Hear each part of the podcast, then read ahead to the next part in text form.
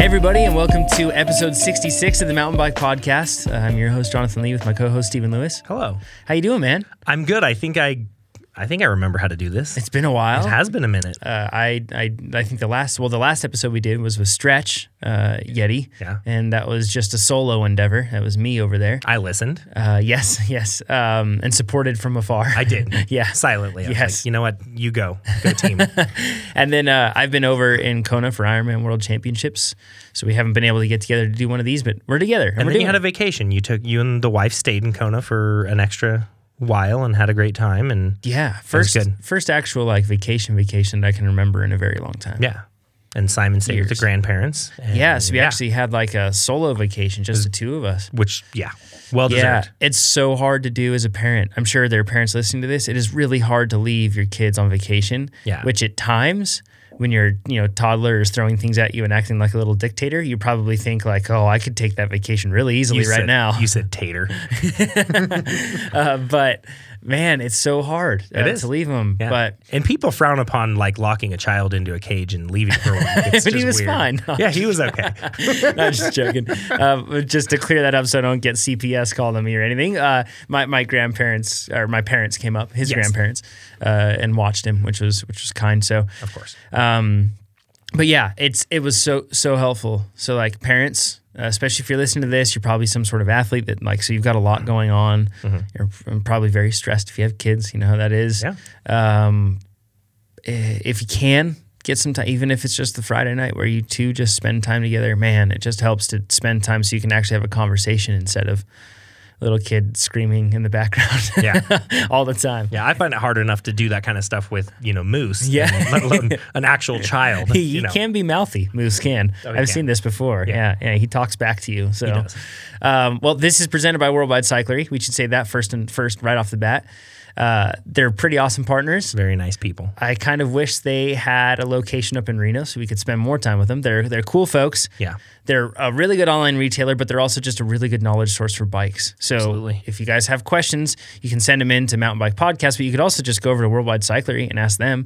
Uh, they have a bunch of folks over there that are knowledgeable and on staff and ready to help. Absolutely. So uh, if you need bike parts, go to mtbpodcast.com, go to our store, And then link over. and then click through. Yeah. Mm. Yep. Or give them a call and tell them that we sent you because they do sell stuff that may or may not be on their website. So therefore, There you are.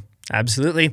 Uh, so I guess Stephen, today is mostly going to be like a questions episode. We're going to cover some news. we have some stuff that we need to discuss. But yes, and then uh, but before we get into any of that, we should talk a little bit about what we discussed during or what I discussed on the last episode with Stretch from Yeti.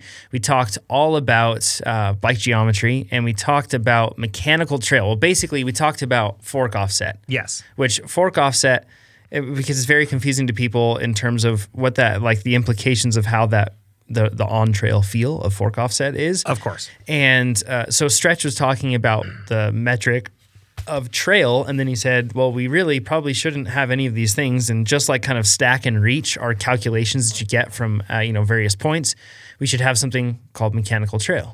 Yeah. And then that mechanical trail would give you a much better idea of the handling characteristics of the bike. Yes. So uh, you you like that?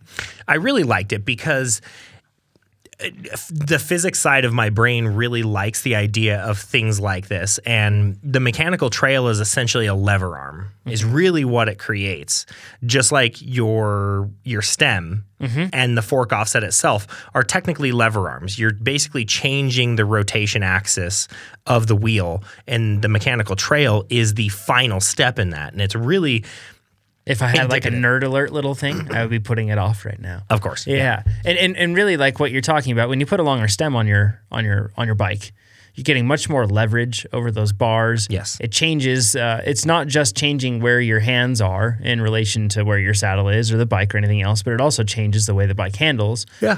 And all of these things end up in terms of the fork offset and then the head tube angle, um, all that stuff. It actually ends up changing how the bike handles in perhaps a more profound way than other people think. Or perhaps the best way to say it is Mechanical Trail could do a better job of explaining that than Absolutely. trying to understand fork offset and head tube angle and everything else. that Yeah, goes with it. because head tube angle and fork offset and the way that they design what stem to put on the bike, that all plays into all of these different characteristics of the bike handling. And any one thing isn't the answer. So it's a combination of all of it. And the culmination of all of that really is your mechanical trail. Yep.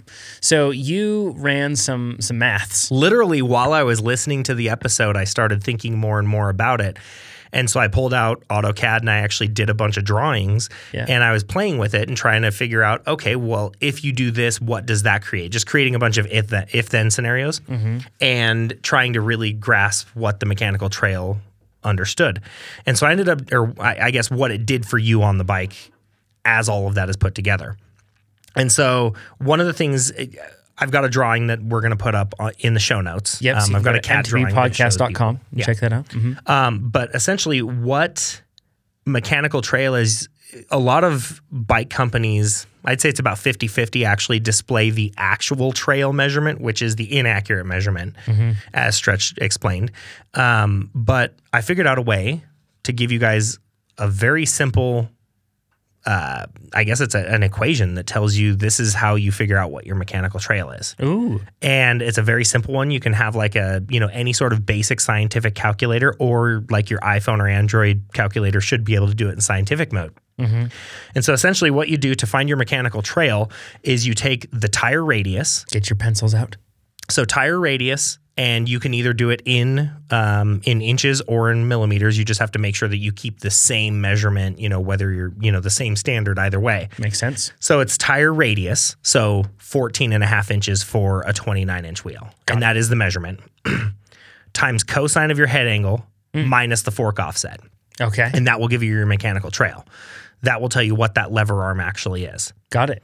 So essentially, you'll see from the calculation, like actually from the drawing that I that I we put up in the show notes, that as you change fork offset, it changes the length of your mechanical trail Makes sense. and yeah, yeah. and a steeper head angle will always have less mechanical trail. Yep. Therefore, that's why XC bikes tend to feel twitchier. Twitchier. Yeah. Yeah. makes sense. Whereas if you slacken it out, that lever arm becomes longer and longer naturally because you're rotating around Yep. that cross point of the vertical off of the fork offset and then back to the head angle. So, which I know that sounds weird, but yeah. Is it fair to say that fork offset has an inverse uh, effect uh, to stem length on your Yes. mechanical trail? yes, absolutely. I'm yeah. I'm tracking then, man. Yeah. Mm-hmm. I'm so tracking. longer fork offset immediately creates less Uh-huh. mechanical trail. Yep. Less fork offset creates more. If you want to see the drawings for this, uh, you can look at mtbpodcast.com. You can go up there and see the episode.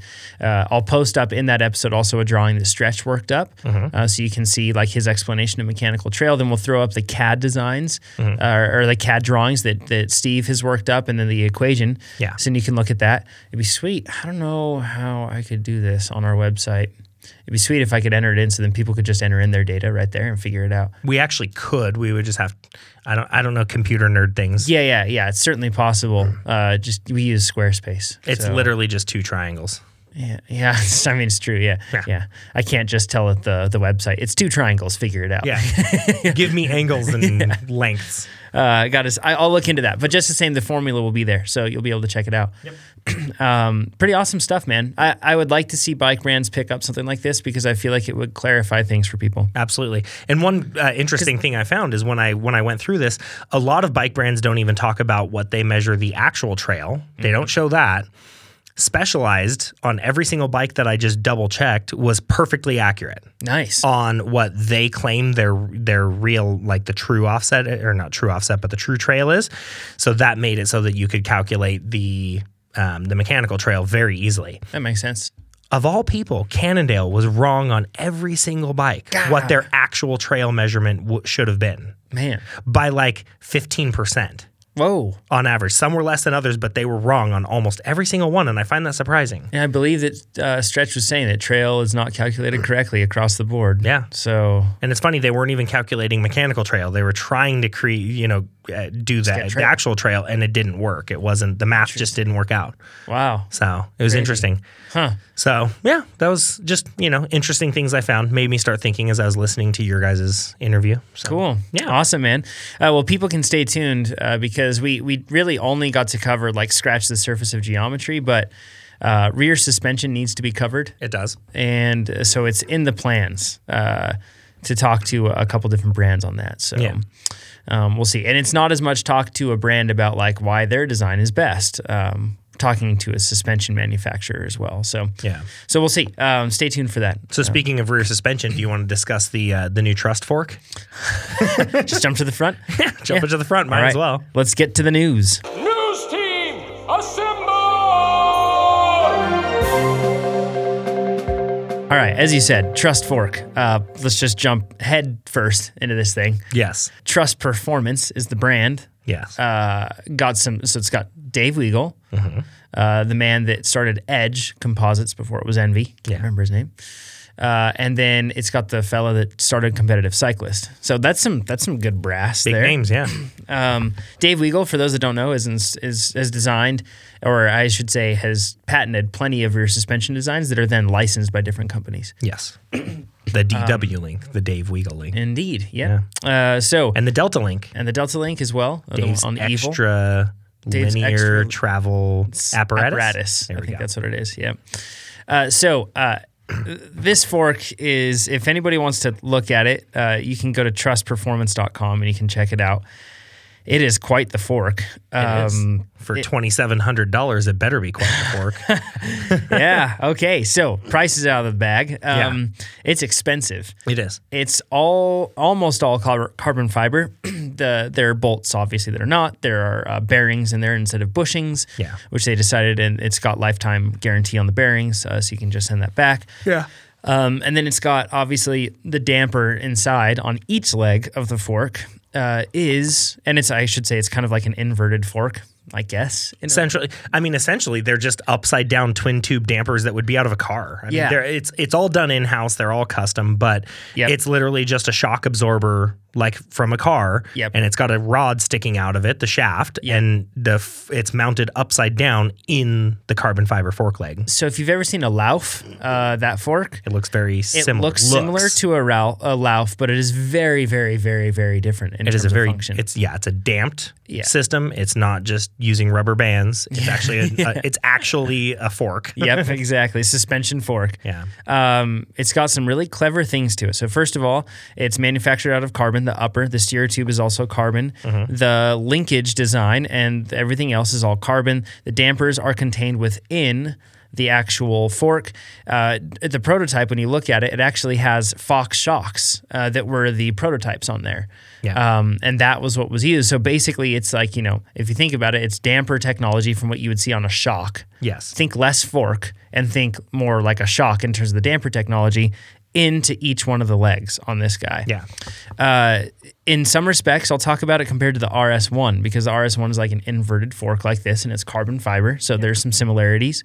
Uh, this one is going to be much more stiff as a whole structure. Uh, the reason for that is because that. Um, I, I I don't know the engineering speak, and there's probably very specific terms for this, but the RS1 kind of operates on one plane going down. It has two things that run parallel to each other, and that's it. Yep.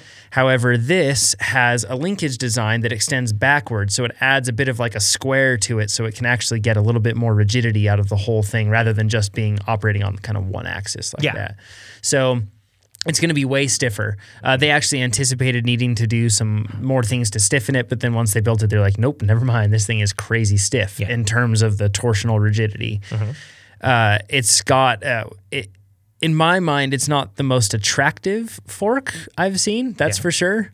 but at the same time, it's also uh, much better looking than many of the weird linkage designs that you see on the front end of a bike. And chances are, if this sort of thing starts to catch on, we won't think it looks ugly. It will just start to look normal. So, Of course. It just looks different. it just looks different. Yeah. Uh, so some really interesting things that that come with this. So if you think about it, the rear end of your bike has a linkage. S- th- And what that linkage does is that, I mean, among amongst other things, it lets your axle travel in a specified path that isn't just going to be, you know, directly following an arc that the rear wheel would around a single pivot point or something Yes.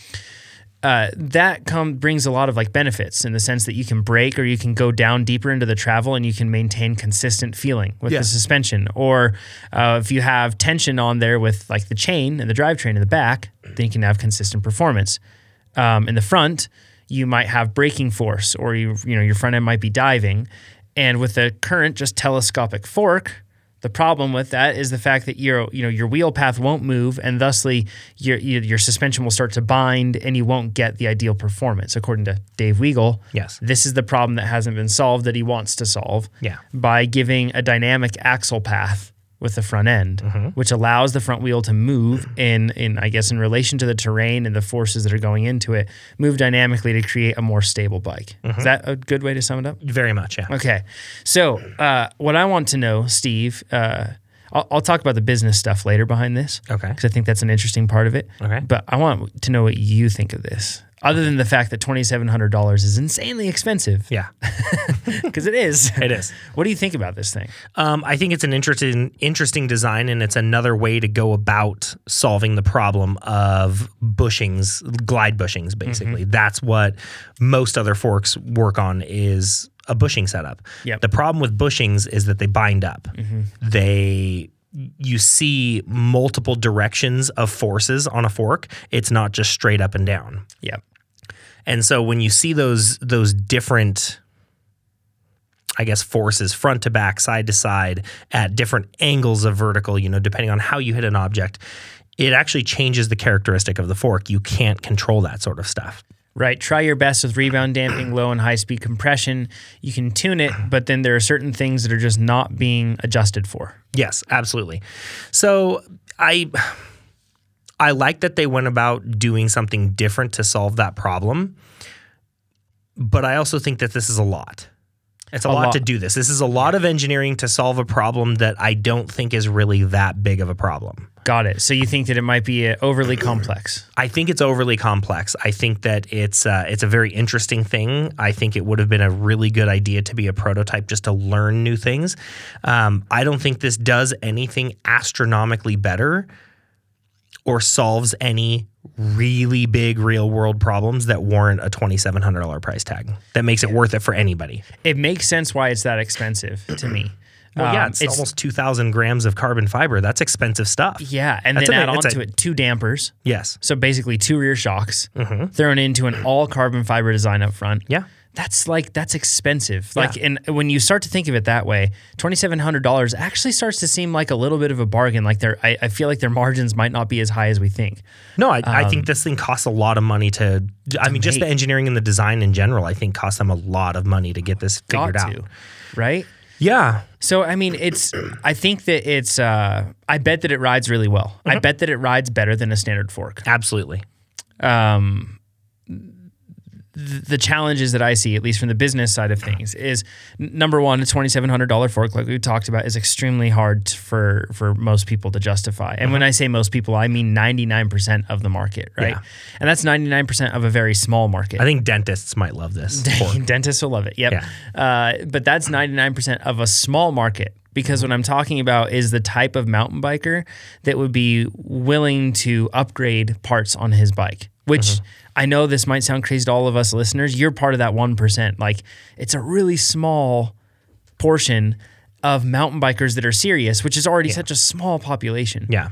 So, uh, but they know this. I mean, they're from the bike industry. They understand that. You know, Yeah. competitive cyclists. It states it right there. They're not just for the average cyclist. They aren't for the average bike rider. Heavens no. They're for a competitive cyclist. Yep. So uh, they get it for sure. Um, and I'm sure they've got things planned out. But with a $2,700 fork with something like this that is solving a problem that clearly the average people don't really know exists, although they experience it regularly. Yeah.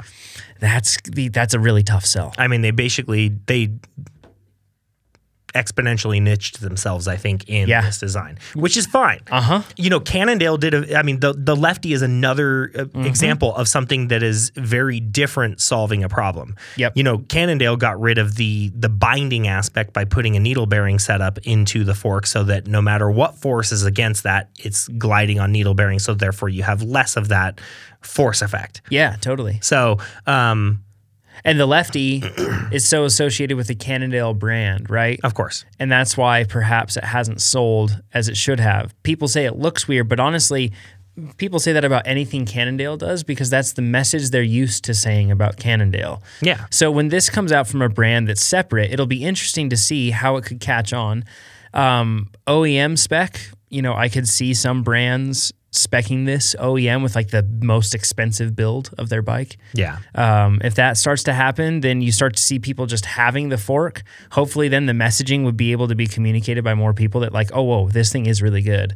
Um, I, I have to feel like within like part of the strategy, getting people to actually ride this to recognize that they have a problem currently with their fork, Yeah. and then recognize that this fixes the problem. That would have to be part of it. The tricky part with that is the fact that people aren't very good at perceiving differences like this, even if this is probably pretty substantial, but people aren't used to. You know, perceiving those dis- those differences, so like it gets hard, man. This is like a really complex problem to solve. I'm glad they're doing it though, because I feel like uh, this is one where more brands should be thinking out the box like this, out of the box like this. Yeah. But what I also don't like i- if you go into their into their technical side of this, they discuss um, the lag performance is is one of their, you know, areas that they go when you go to the whatever go deep page. Yep. And I don't like I don't feel like there's enough truth to this the comments that they make about lag performance and hysteresis, which is hysteresis is Explain basically- this. Yeah. uh, So hysteresis is the explanation of um, the suspension when you hit an input, Mm-hmm. how long it really takes your damping system to start counteracting that Got it. or start working with it. okay. The only thing that these that this trust fork does differently than a standard damper in a normal fork Mm-hmm. is that it's a twin tube design.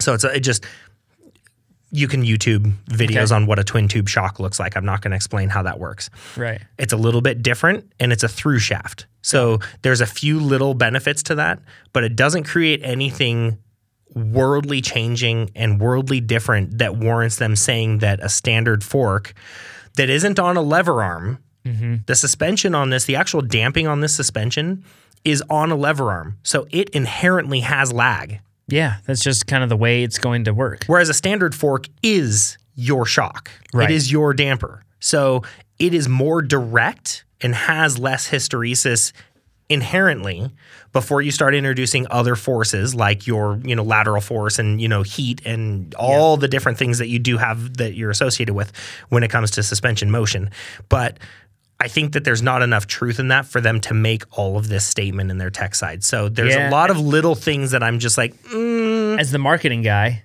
Yeah. right? Like, you know, you, you want to say we need five bullet points that that hit on you know pros, so then we can you know basically like knowledge points that we can share out. Yeah. You know what I mean?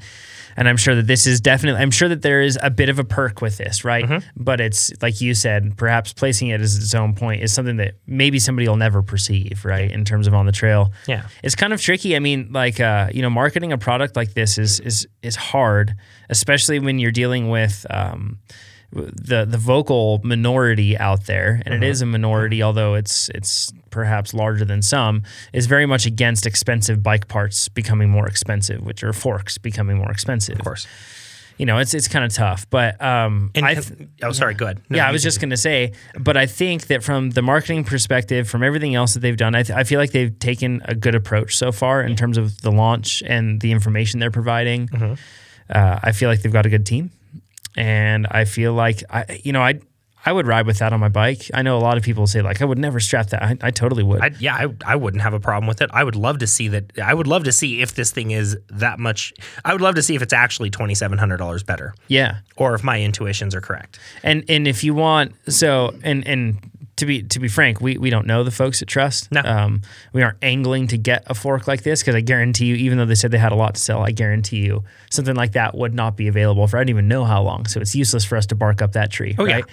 right? Um, so what I'm getting at here, though, I, I just want to give like a really logical argument is if you have a linkage system in the rear end, why in the world don't you have it in the front end? No, it's true. and that's kind of the argument that they threw out and it's and it's it's a good one because sure maybe you don't need one but at the same time having one couldn't you perhaps design the front suspension to work even better like they've done with rear suspension Mm-hmm. they probably could so uh, yeah it's kind of interesting Can I piss a lot of people off really quick? yeah go ahead Proflex did this in nineteen ninety yeah five. of course yeah It's And an upside down. mike levy uh, mentioned this Yeah. in his pink bike It's an upside down. It's an inverted version of the ProFlex front suspension. Yep, and there are plenty of other companies that have come up with linkage design systems. Yes. um, this That is- doesn't mean this isn't great. right, And, this I'm is- being this is- more joking, you know, jovial than Yeah, yeah. anything when I made that ProFlex statement. This I is- know they're different, but This is probably, in my opinion, the best looking linkage fork I've seen. Um, uh, here's the interesting thing, and I don't quite understand this, and I don't know if you've looked into this or saw this, but they've released it in 130 millimeters of travel, and they said that it will work on a wide range of bikes. So uh, that's an interesting thing, and perhaps I haven't just looked into the science yet behind that, but we'll look into that further in terms of how it could, because they said it could work on an XC bike or a 150 mil bike. Um, so it's kind of interesting. Yeah. Yeah. I don't know. We'll look into this and we'll uh, we'll get some more information. But really exciting. Uh, I'm going to leave with one nitpick. Uh, so the brand is called Trust Performance, which I think is very much engineered because they knew that they would have to have trust of the market in order to sell a product that was this expensive, that's this different. but do you inherently gain trust by calling yourself trust? yeah. Well, hey, it, it, it- there's a lot of subconscious things with marketing that are pretty amazing. Like, uh, yeah, um, I believe that there was a thing with Sprite commercials um, where, or with, with Sprite, where they actually worked with other brands to just increase the amount of green that was present during uh, commercials during a Super Bowl. And then as a result, they actually ended up measuring an increase in sales in Sprite because it was green. So I, I know that sounds crazy, but It happens. our subconscious drives a whole lot more of us than we think. So when you call something trust, it's very, you know, that's very deliberate. And what- as they say, you know, uh, people don't often know what to say, do, or buy, and all you have to do is just tell them what to do, right? That's like the the snaky uh, marketing guys approach with that. So yeah. um, but I uh, just want to say it's called Trust. I get that. Uh, in my mind, the logo is not good. And I know that this is a small thing. Yeah. But the logo is soft angled. And I know that this seems really nitpicky, but it's soft angled and it's handwritten and it feels a bit fun and kind of, uh, I guess, uh, lighthearted, kind of teenager ish. Uh, and if you really, if I'm going to put something onto the front of my bike that costs as much as my bike, I want, you know, think of like a Toyota Tundra logo. Think of how squared off it is because Toyota had to work so hard to, to explain to people that the Tundra is actually a tough truck. It's not just a weak little truck. So they made that thing for its time when it first came out, just so you know, strong angled and buff looking, and with these big, strong and like, think of the T for the Tundra. It's like very angular. Yes. and it's it's resolute and it's got sharp angles and it doesn't make any bowed, strange bendiness, right? And I, I know that that's a small thing, but man, I feel like this logo should have just been so bold and in your face, and it would have been like, man, they're precise. Like, you know, these these guys are are, are right. And when I mean right, I mean like you know right angle. In Mm-hmm. other words, like they're, they're they have a compass and they're true north and they're sticking to it, and you know that sort of stuff. Rather than I look at that and I'm like, I don't know if they make kids or like tie dyed T-shirts at an EDM festival or or what, like with that sort of logo. you know? um, I think that it plays into their linkage design, the nonlinear design. Yeah, Having okay. things done like that. Yeah, yeah. Um, I also think that, you know, one of the things maybe if you look at the new Lefty logo, it's a very scripted, smooth, buttery, Yeah, I wonder if they use that as inspiration. I'm sure. very similar. Yeah, I'm sure it was. I, want, I, gotta, I don't want to say it was intentional, I but gotta I think, that, it the was reasoning probably behind both worked of on those were. beforehand. Yeah. but who knows? Yeah, and that's interesting too. I I I, I think that the lefty one makes sense Mm-hmm. because they were softening a very rigid design. Yes, and it's always been a very rigid design Like, it's very- in the their logo Yeah. for the lefty, as well as the design of the lefty. Yeah, you have dual crown design. It's very like robust and industrial. Big giant carbon weave, you know, upper dials. assembly, yeah, big old then knobs, and now big- they're like, let's make it more elegant. elegant. Yeah. So that's where it makes sense with that. Yeah. And I guess that yes, this is elegant. I guess with the fork. Um, and I like the logo. It looks good. I just uh, I feel like if you want my trust, you should have made something so bold. But that's just me. And who do I matter? I'm one person out of how many. So yeah, uh, anywho, uh, is that good on the message? That's the fork. the message for the message is It's communicated. yeah. I think that the strangest thing at the end is when you say it, it's called it's trust the message. That sounds very cultish. So well, it's very evil bikes as we discussed already. I think the evil's probably like, darn it, you stole the name for our next bike. You know? Um, okay, uh, some other news. It's a little sad. Um, we're going to cover the sad news and then end on the good news. Yes, Um, the sad news, Yolanda. Uh, she's she's a committed woman, Steve. She is. I don't know how to tell you this anymore. I know, She's a committed woman. I know, Luca Shaw. Yep. You son of a bitch. I mean, I'm very happy for you two. I'm gonna have to beep, bleep that one out. You might. Um, yeah, yeah, yeah. No, I, I Yolanda Neff is who we're talking Yeah. about. So- and we've jokingly to, to recap for any new listeners here. Yes. we've jokingly just uh, she just like people have celebrity crushes. She she was your she's your crush. Mm-hmm. Yeah. uh, you think that she's adorable and you admire everything that she does on the bike and yeah Mm-hmm. yeah yeah, absolutely. um, so, but we've kind of had fun with it on the podcast, and just as just as friends do, and they kind of tease each other about a crush. I've teased Yeah, you, you about the totally outed crush. me, yeah. and then all our listeners just jumped right in. Yeah. Um, So we have to stop that, by the way. We do need to stop that and we need to respect them. yes. Yeah. Yeah. Uh, Steve. Steve is happy that she has a relationship that makes her happy at this Because point. no matter what, that's my end goal in this totally awkward and weird celebrity crush is I just want her to be happy, whatever that means. Let's focus on the good part then for her. Oh, I, Yes. Mm. I mean, I, yeah, I think it's good. I'm sure that she had a great team before, but she's now on Trek. Yeah, she's Trek. Yeah. Trek Factory with Emily Batty. man, talk about like uh, um, those two pro women riders have so much personality, Mm-hmm. I guess. And uh, Emily Batty does so much for like helping out with different.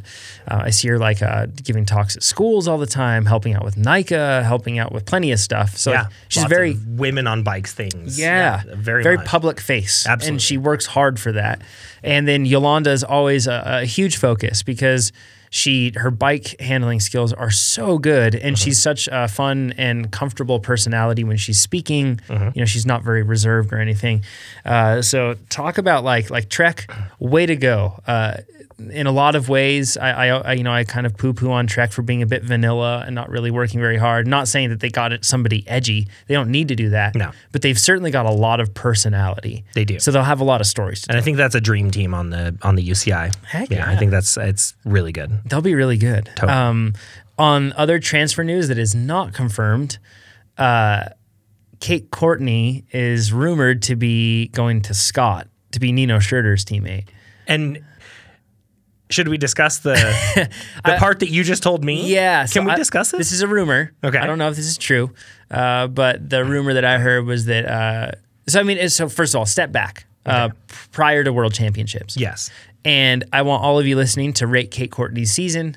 And you'd say that she had strong showings, but she didn't really deliver a solid performance that you felt like she was probably capable of throughout the World Cup season. True, but I also think that she still delivered a good message of of positivity and drive Oh, heck and yeah. you know because she is an amazing cyclist Oh, yeah. and she just didn't give the results, I think. Exactly. That's and it's her first year as an elite. Absolutely. That's totally to be understood. of course. you know um, flashes of brilliance at the elite level are should be respected like it's it's extremely impressive to to ride at the front of those races Absolutely. and she's done that Mm-hmm. a lot um, but she hasn't had the results so i don't think i don't think many people had her pen down for she's going to win the world championships like let's be honest people No, absolutely not. Nobody saw that coming. yeah, and you would not be faulted for that. And the reason for that is because her results just hadn't proved there. It wasn't that she wasn't fast enough. It wasn't that she wasn't uh, you know insert whatever thing. It was Yeah. just her results. I mean, had who did we proven really opposite. think was going to win Worlds? Did Annika we think it was Longvod. Annika Longvod or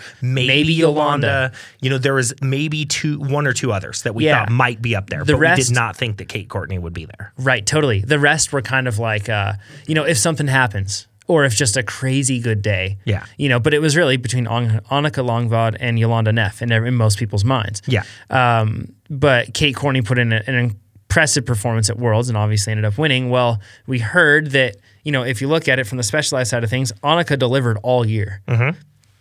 She destroyed short track. She did, she, you know, rode all the way through in the World Cup and dominated that. yeah, So if you're specialized in looking at that, and then you have this, you know, uh, elite, she moved up, she probably had a great year, but you know, uh, decisions are, are tough sometimes, and you just have to limit things down in terms of budget. Who knows what they have going on with their teams? I don't know, but we heard, I heard that specialized actually made the decision before World Champs to let Kate go. Um, or to perhaps not re-sign her. I have no clue what the specifics are behind that, and I hope this doesn't hurt anybody at Specialized or anything else by leaking rumors like this. That Yeah. may not be true, but that's what we heard. And if so, wouldn't you be kicking yourself because that was such a popular victory, right? yeah, absolutely. Oh, man. Yeah, Especially just like, grr. Um, you know, but that's how it goes. You're It is. That's- gambling. I mean, that's racing. Yeah, yeah, and that's what it gambling. is. Yeah, Right? Like when you run a team, you are gambling. absolutely. Yeah, we're not Really high faulting level. specialized no for way. anything here. They had no way of seeing it. Like Not in at my all. mind, if they had, if if somebody said, if a bean counter said you have to have one person on your team, I would have picked Annika too. Prior to Absolutely. that, Yeah. like totally, Yeah. Like uh, why wouldn't you have as much as you thought okay the growth and the Mm-hmm. you know the uh, what what we know kate courtney can become or Yeah. wh- the direction she's even going already love to have her on but at Yeah. the same time who's delivering for you right now and Annika still has a lot of runway left. you know? Absolutely, So yeah. yeah. yeah, it's it's um kind of crazy. Yeah, but totally. Uh, so it's rumored that she's going to Scott um, to be Nino's teammate, super team Yeah. over there. will be a super team Last one is Aaron Gwynn. He's not confirmed to be with YT. He's a free agent at this point. no And there's rumors of him possibly going to Trek again. There's even rumors of him talking to Specialized again. oh god Um, but I think that the hottest rumor is him talking to Intense, hmm. which is SoCal company. that yeah that that makes more sense than anything just because of that Yeah, yeah. yeah Um, but there's also, I think, rumors of him continuing with YT. So we'll see where he what about goes. the rumors of him going to yeti yeah, I don't know. They don't have a He was downhill there- bike, he but, was you there know. once. You could just throw on a, a dual crown onto the 150 and you'd be just- set. or we could just put a 303 world cup back in service It's yeah, put fine. it back in. Yeah, it's okay. Put me in, coach. It would do well. um, so uh, yeah. Anywho, uh, team rumors are about to start uh, flying. Yeah. Um, and so it'll be interesting stay tuned to for see. those Yeah, I'm sure Richie Root is. I don't know when he signed contracts or anything else like that, but once he closed out the year on, on a double winning streak like that and doing really well, I'm Yeah. sure that. Hopefully, he waited until then to sign. yeah That's what you always hope, right? Yep.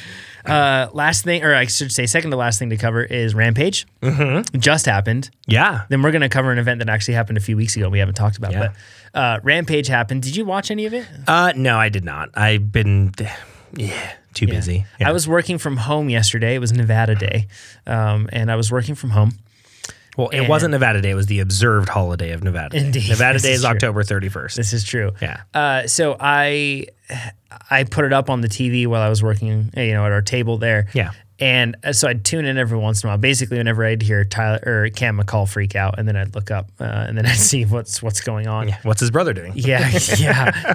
oh man, but that uh, it- massive kudos to those riders. I feel like they're in a bit of a tough. s- I think a lot of them enjoy it. Don't get me wrong. It's not like Absolutely. they're forced to do it. You know, they're choosing to be there. Yeah. Um, but in in one respect, they're almost forced to be there just because that's what their sponsors really want Of course. because exposure from that event is huge. Um, it gets end up, you know, it gets picked up on USA Today. It gets picked up on like everything, or Good Morning America, or whatever. Else. Mm-hmm. I still like Funny eh, stuff. all year long, every year, eh, my non cyclist friends on Facebook literally tag me in posts of Red Bull Rampage stuff. I'm like, yeah, yeah, that's Brett Reeder. Yeah, Yeah. that's Tyler McCall. Yeah, Yep. Mm-hmm. that I don't Yeah. do that stuff. Nope, I, st- I mostly stay on the ground. But Yeah. thank you. Yeah, Yeah. yeah. Yes, I get Exactly. it. It's crazy. Yeah. yeah. Um, but it's a terrifying event to watch, and Mm-hmm. I don't honestly enjoy watching it. Um, it's just a little too scary, and I think a lot of that. Com- I mean, I honestly had a bit of that before Paul crashed Mm-hmm. and hurt himself, but Paul being such a close friend of mine, once he was hurt, it really like uh, you know when you're doing something and you feel like you shouldn't do it, Yeah. and then Like robbing a bank. the, yeah, sure. Yeah, yeah. We do that all the time. Yeah. well- um, but the the feeling that you're like the very thing you fear, it ends up happening, and you feel really bad about it. Like you know what I mean? Like uh, you don't you feel like you shouldn't do something because you know something bad's going to happen. I And that don't want to thing- watch NASCAR because I know there's going to be, gonna be a, huge crash. And then that crash happens and you feel really bad about it. And when Paul crashed, there was that plus the personal hurt of knowing a friend was genuinely, you know, changed for life. Um and that that that hasn't gone away for me. Um, Fair. I think the event is really good. Like it was painful to me to see a guy like Cam Zink. He's so driven. Like and Cam has a ton of self belief, right? Yeah. but you know his shoulder and, and i'm glad honestly that his shoulder came out before the event just because you know he saves things for game day and he would have thrown some really big stuff Yeah. and who knows what could have happened if his shoulder came out on landing on something that was Yeah, really especially highly after it's happening consequential. on a four foot drop. Oh gosh, yeah, Yeah. yeah, and not you know every life is precious, but then to see it just makes it feel, I guess, the precious more immediate Mm-hmm. when you see that like he has kids there and his wife and I would say, yeah, exactly. it's just really uh, it's scary to me Yeah. uh, to see that the consequences are just so high. But uh, it was relatively safe this year Mm-hmm. um, in terms of riders not getting hurt. You know, the conditions are still crazy, but um, it's really good to see that. yeah, totally. my takeaway, you know, Brett Reader won, but really, I'm just glad to see everyone safe. Of course. relatively speaking. Absolutely. So, um, Did you see Greg Minar's comment, by the way? no, what did he say? So he he commented something, and I'm going to paraphrase it, but it was um, you remember back in the early 2000s when real downhillers were doing it. Essentially, I was like, wait, what? Whoa. That's interesting. I guess maybe he was meaning that like riders just from the World Cup were doing it, and that's the and thing perhaps is- it was just taken, or it was poorly said, perhaps. Well, no, and it was said exactly, and that's the takeaway from it. Yeah. That's what I've, you know, you've really. He's from the early days of downhill when Mm-hmm. the mainstream UCI guys had to be the gnarly, crazy guys. Yeah. Now those guys have an entire year that they have to be on for their season. They have their sponsors that they need to get their race results for. So they're shying away from things like Rampage, and you're getting a lot more of Free the ride, free slope ride style. type slope style guys that are you know doing it Yeah, and it's that's- totally And different. so it's it's basically it's not that the gnarly downhillers aren't doing it anymore. It's that the UCI downhillers aren't doing it anymore, and the gnarly, Yeah. you know, you see the difference too. Um, Kyle Mm. Straight, for example, throwed a massive suicide no hander, which Mm-hmm. was terrifying. off that big rock drop. Oh gosh, yeah, and he let the front end drop so far down. Yeah. um, but I thought for sure that wasn't going to go. Uh, It's pretty scary. At all. yeah. Um, but you see, like with him, uh, with Aggie. I mean, Aggie was hurt, but um, uh, even with uh, Sorgi, like you see, like these older riders. Mm-hmm. Um, I should, you know, older, more seasoned, perhaps. They take a, a sketchy line down and they throw one or two big tricks, Mm-hmm. and then you see a guy like uh, Ethan Nell, or you see. Brett Reeder, Mm-hmm. and the way that Andrea Lacondegui makes up for it is just by terrifying speed going down the whole thing. Yeah. But Brett Reeder and Ethan Nell were throwing like a full on slope style run of tricks down it. Yeah. Rampage used to just be like, make it to the bottom on a gnarly line. and, And it's- maybe do one cool looking jump the whole. Yeah, and it's it's it's comes from the skiing world. They go to these crazy couloirs, and there's a the I, I don't know Mm-hmm. bless what you. they call it now. Yeah, I don't know what they call it now, but it used to be the extreme comps, um, but it might be like the free skiing world champs or something like that now. Okay. But th- that you're genuinely you go into these crazy things that should not be skied, Mm-hmm. and you're judged on your creativity and execution on a line. Mm-hmm. You might throw in a backflip or a 360, and you'll get some points for that. But people are not aiming to trick everything, right? Yeah. Um, but and that's kind of where Rampage started. It was the same concept, just applied to dirt. But now it's just become like a it's become a crankwork slope style course, top to bottom. Yeah. with Uh, a handmade death for consequence. Yeah, absolutely. I mean, not that it isn't in another circumstance, but yeah. ugh. Anyways, Yeah. gives me the willies thinking about it. Uh, on the much safer side of things, Not for tires. yeah, not for tires. Yeah. Oz Trails off road happened. yes. Uh, we didn't get to go. Uh, I was traveling uh, during Uh-huh. that week. Um, you had a crazy schedule that Mm-hmm. we weren't able to work it out. Um, I'd love to go to this race next year. I think so too. I think fun. I think next year the only races I really want to do are three epic rides. Yeah, races. yeah, I they're want to do fun. Oh, Grand Junction, Carson, and Oz Trails. Grand Junction, one Yeah. yeah. Uh, eh, Oz Trails happened. Yes, it did. Uh-huh. I, I told people that it's death by a thousand hills, and indeed, it is also it is death by a thousand hills. After getting feedback from people on the event, uh, the big story was the rain that came in and the flats that resulted. I know that sounds strange that rain caused flats, but it totally did. Mm-hmm. Here's why. So the surface in the end ended up causing the flats. It's crushed limestone. Mm-hmm. So it's basically like if you took limestone and you'd like genuinely crushed it down to like you would have in landscaping almost. Like, Like you know, if you three had like quarter inch rockscaping jagged fractured rock. it's extremely sharp. Mm-hmm. But the thing is, when they make these trails, they kind of like cut the trail in, and the trails at Bentonville, it's basically they, they raced on a 50 mile pump track, basically. Yeah. It's like it never stops undulating. Yeah. And then sometimes you go up a 100 foot climb, and then you drop down a 100 foot climb or 50 foot climb and go down. Yeah. But then after that, it's just an endless pump track, basically. Yeah. So, uh, but the way they make these trails is they end up cutting them in, and then for drainage and for sustainability on the trails, what they'll do is they'll actually bring in and the limestone's everywhere around you, but they'll they'll kind of surface a lot of the trail with that, and they'll compact it, Mm-hmm. right? So then what happens is when you're going over that, and you have a huge amount of traffic because you just had a ton of amateurs race it, Yeah. and then you had a bunch of pros that that ends up when you go over those and somebody hits their brakes or they just hit the rock at just a right angle it flips that rock up so whereas where it was punched down before now little razor blade shows its head Yes. add in water and then what you get is all the other soil that's kind of mixed into the top of those rocks Into that aggregate has drained out. drained out Yeah. and then it causes the rocks to shift even more Yep. and then you get people riding it at race pace, and then you're basically riding on a bed of nails, and that's basically what ended up happening. Yeah. and people just started slicing their tires left and right Yeah. uh, people that made choices to go for like you know lighter tires. Uh, it was not the right choice. Bad. Yeah, uh, Keegan on a hardtail uh, made his Maxis Aspen 2.25 Exos work all the way to the end. Pretty impressive. Jeff Kabush was not so lucky. Um, but a big thing with this too is the fact that Keegan was at the front of the race, whereas a lot of riders were not at the front of the race. Yeah. So the difference that you get with that is the fact that you have a rider getting fresh tracks, so to speak, versus a rider getting totally torn up stuff. Yeah, So they're that's- going to get more flats. Absolutely. Um, Keegan said that he had to take his time very carefully, and you know he really was cognizant of that. Yeah. Um, he crashed at the end on a slippery bridge and slammed super hard and was terrified, but he had to And leave. still won. Yeah, still made it made it last. Um, one shout out that I want to give. So Aaron Huck won the women's race, Mm-hmm. um, but something that was really cool. Uh, Chloe, uh, Chloe Woodruff, Yeah. Keegan's teammate, uh, she runs the Stance Pivot team as well. She got a flat, and I believe she had a flat front or rear. And then Aaron It was Huck one of had the two. had the opposite. Um, Aaron Huck had the opposite flat, and they were Okay. sitting there.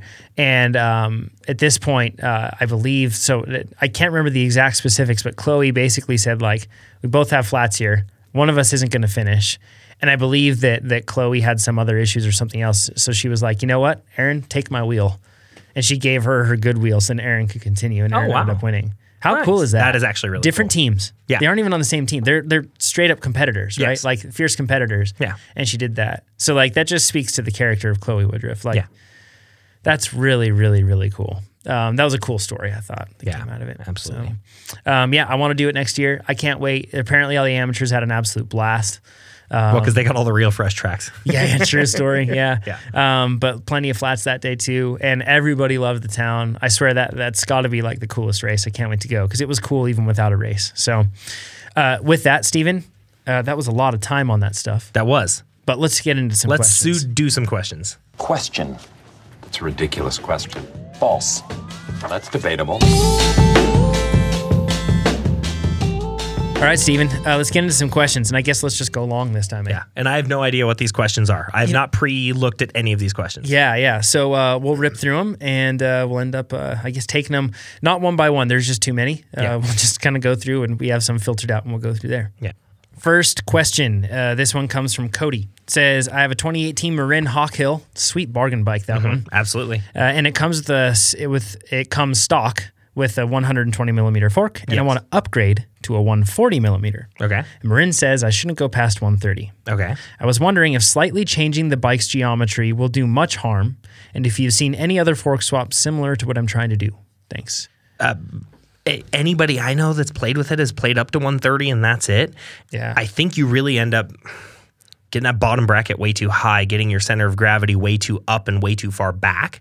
Yeah. Um, I would honestly stick to a 130. And the thing you got to remember is 10 millimeters, especially going on a short travel bike, that's going to make a big difference. Yeah, It it- really will. It will.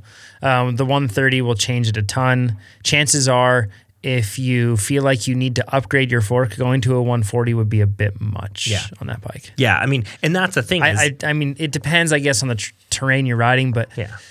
yeah, the, like you said, the, it doesn't seem like much 10 millimeters in terms of implications for geometry, but it does change a lot. Yeah, and and I understand you're trying to basically say, okay, well, if 10 mils is going to make it better, then 20 millimeters is going to make it betterer. Mo better. and that's not necessarily true. Sometimes you don't need that huge astronomical difference to have that huge astronomical effect. totally. So I think that you really should stick to 130 and just put a really good fork on it and put a, you know, whatever's in your budget, Yeah. put a good 130 mil fork and put a, you know, put a better shock in the rear if you want as well. But that's going to make a bigger difference than just skyrocketing the fork to 140. It's you don't need to do that. Yeah, I'd rather have uh, really good 120 millimeters of travel than mediocre 140. Absolutely. Yeah, meaning like really good action. You know. Uh, next one from Ben says, "Great podcast, guys. Thank you, Ben. Thanks for listening. Appreciate it. Thank you. If any of you are listening, which there are lots of you listening, many, many, many thousands, uh, you should share this podcast with people." It really does help. So uh, it helps it grow.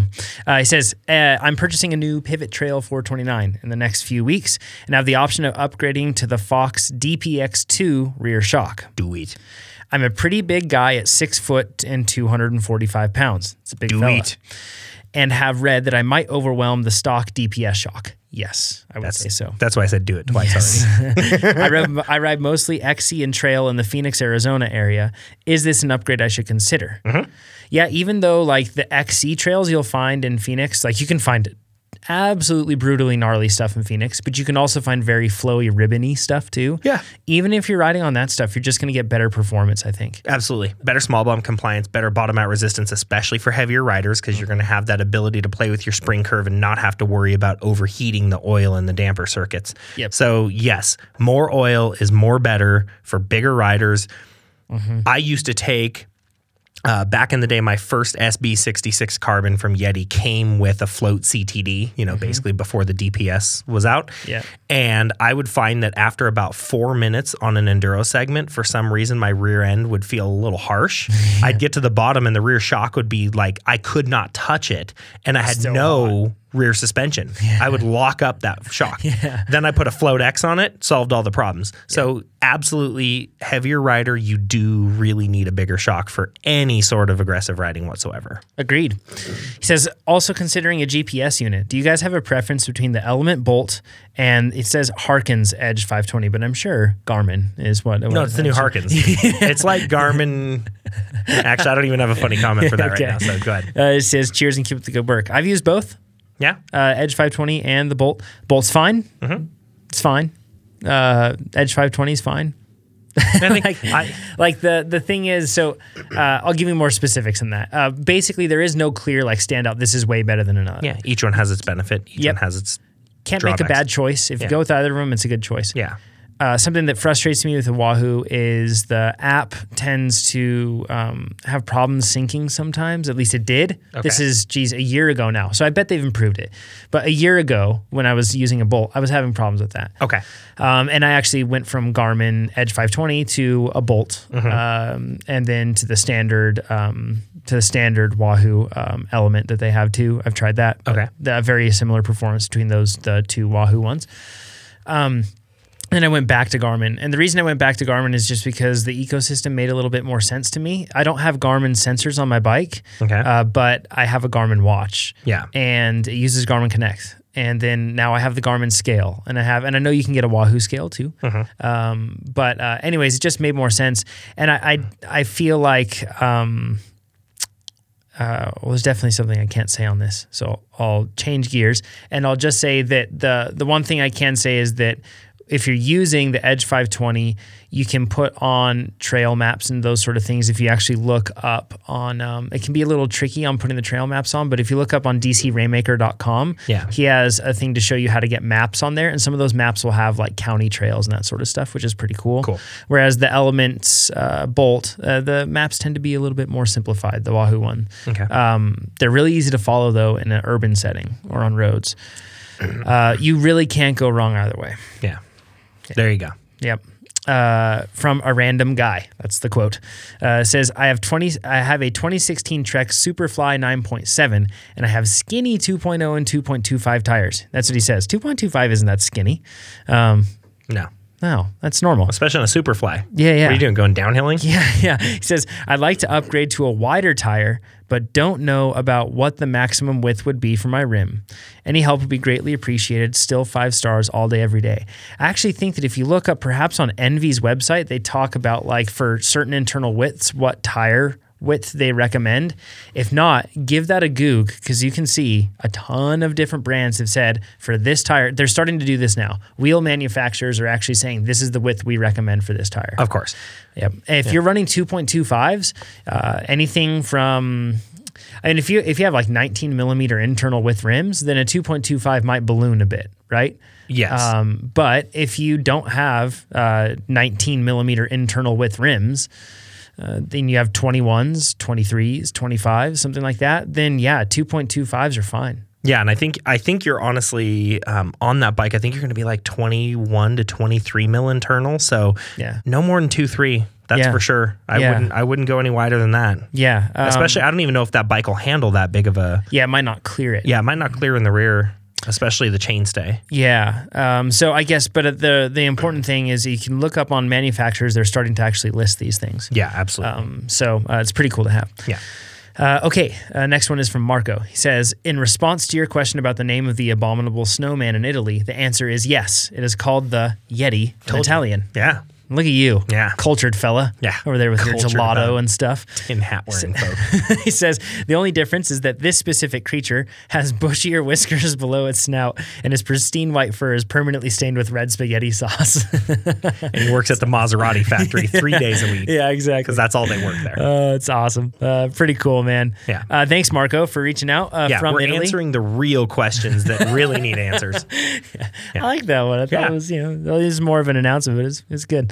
Uh, thanks, Marco, uh, and cheers all the way down there in Italy. Um, glad you glad you're listening. Um, okay, Reed says, "Hi, I recently upgraded from a three x nine to a one x ten drivetrain. Okay. so that's." For the kids that don't understand these things, we used to have multiple gears up front. Mm-hmm. So that's three different chain rings up front. And then you had nine cogs of the cassette in the rear. Exactly. The good old days. Yeah. Yep. Crawl gears, man. Yeah, changed to a 1x10. He says, I have a Shimano SLX rear derailleur with a GS cage Okay. and a Shimano cassette with the Wolf Tooth 42 tooth cassette extended and goat link. Okay. Yeah, you need the goat link to go wide range on a GS. Yeah. He says, I'm really unhappy with the shifting performance. Yes, you are. he says, I understand why the shifting is bad. So I'm wondering if a different cassette like the Shimano 1142 or the Sunrace 1142 is going to change that. Thanks. Keep up the good work. Five out of five on iTunes. No, so here's the thing about the the Linerets mo- uh, Goat Link. Mm-hmm. Um, it lowers the derailleur cage so you have a bigger chain capacity, but it totally screws up your B limit. Which So the you B don't- limit is basically the diff- the space or the distance between the top derailleur pulley and the cogs on the cassette. Yes. And so what it does is it actually makes it so that you basically get more B limit out of it automatically. So without having to, bu- you know, put the, it's just lowering your derailleur down and back a little bit. But what it does screw up is it screws up your chain wrap. Yep. So your chain wrap, you really need your chain wrapped or around the cassette tooth or the cassette teeth more than what the goat link lets you do. Yep. And so the problem with that is you get slow and clunky shifting. Yep. Putting a new cassette isn't going to change that. Right. What I will tell you is that yeah, I mean really honestly, I hate to say this, but you don't have a whole lot of choice Yeah. what you're going to have to do, and I'm going to have to research this. Um, I think Wolftooth makes uh, the cage optimization system that moves the upper pulley back so that you don't have to run the goat link. And it will basically make it so that you'll have proper chain wrap with the proper setup. Or you might end up having to go to a 10 speed, like an XT derailleur, that they do make that um, the cage plate system with that offset upper pulley. I've got one better. What do you got? They can go to Worldwide Cycler, go to MTV Podcast, click on the store, click on the Worldwide Cycler link, and then just get a SRAM NX Eagle group set. It's only like 375 bucks for the whole thing. And Cranks, chain, cassette, derailleur, shifter. as long as his wheel is 11 speed road ready. And That's if the that's- only thing. The free hub has to be 11 speed road. And if you can't get a free hub for that, then uh, yeah, you can get a more modern one by Shimano drivetrain. I bet for for a bargain. Um, so check that out. I, that's what I would do if you're on the one by ten like that, and you do have the budget to spend something below five hundred dollars like that.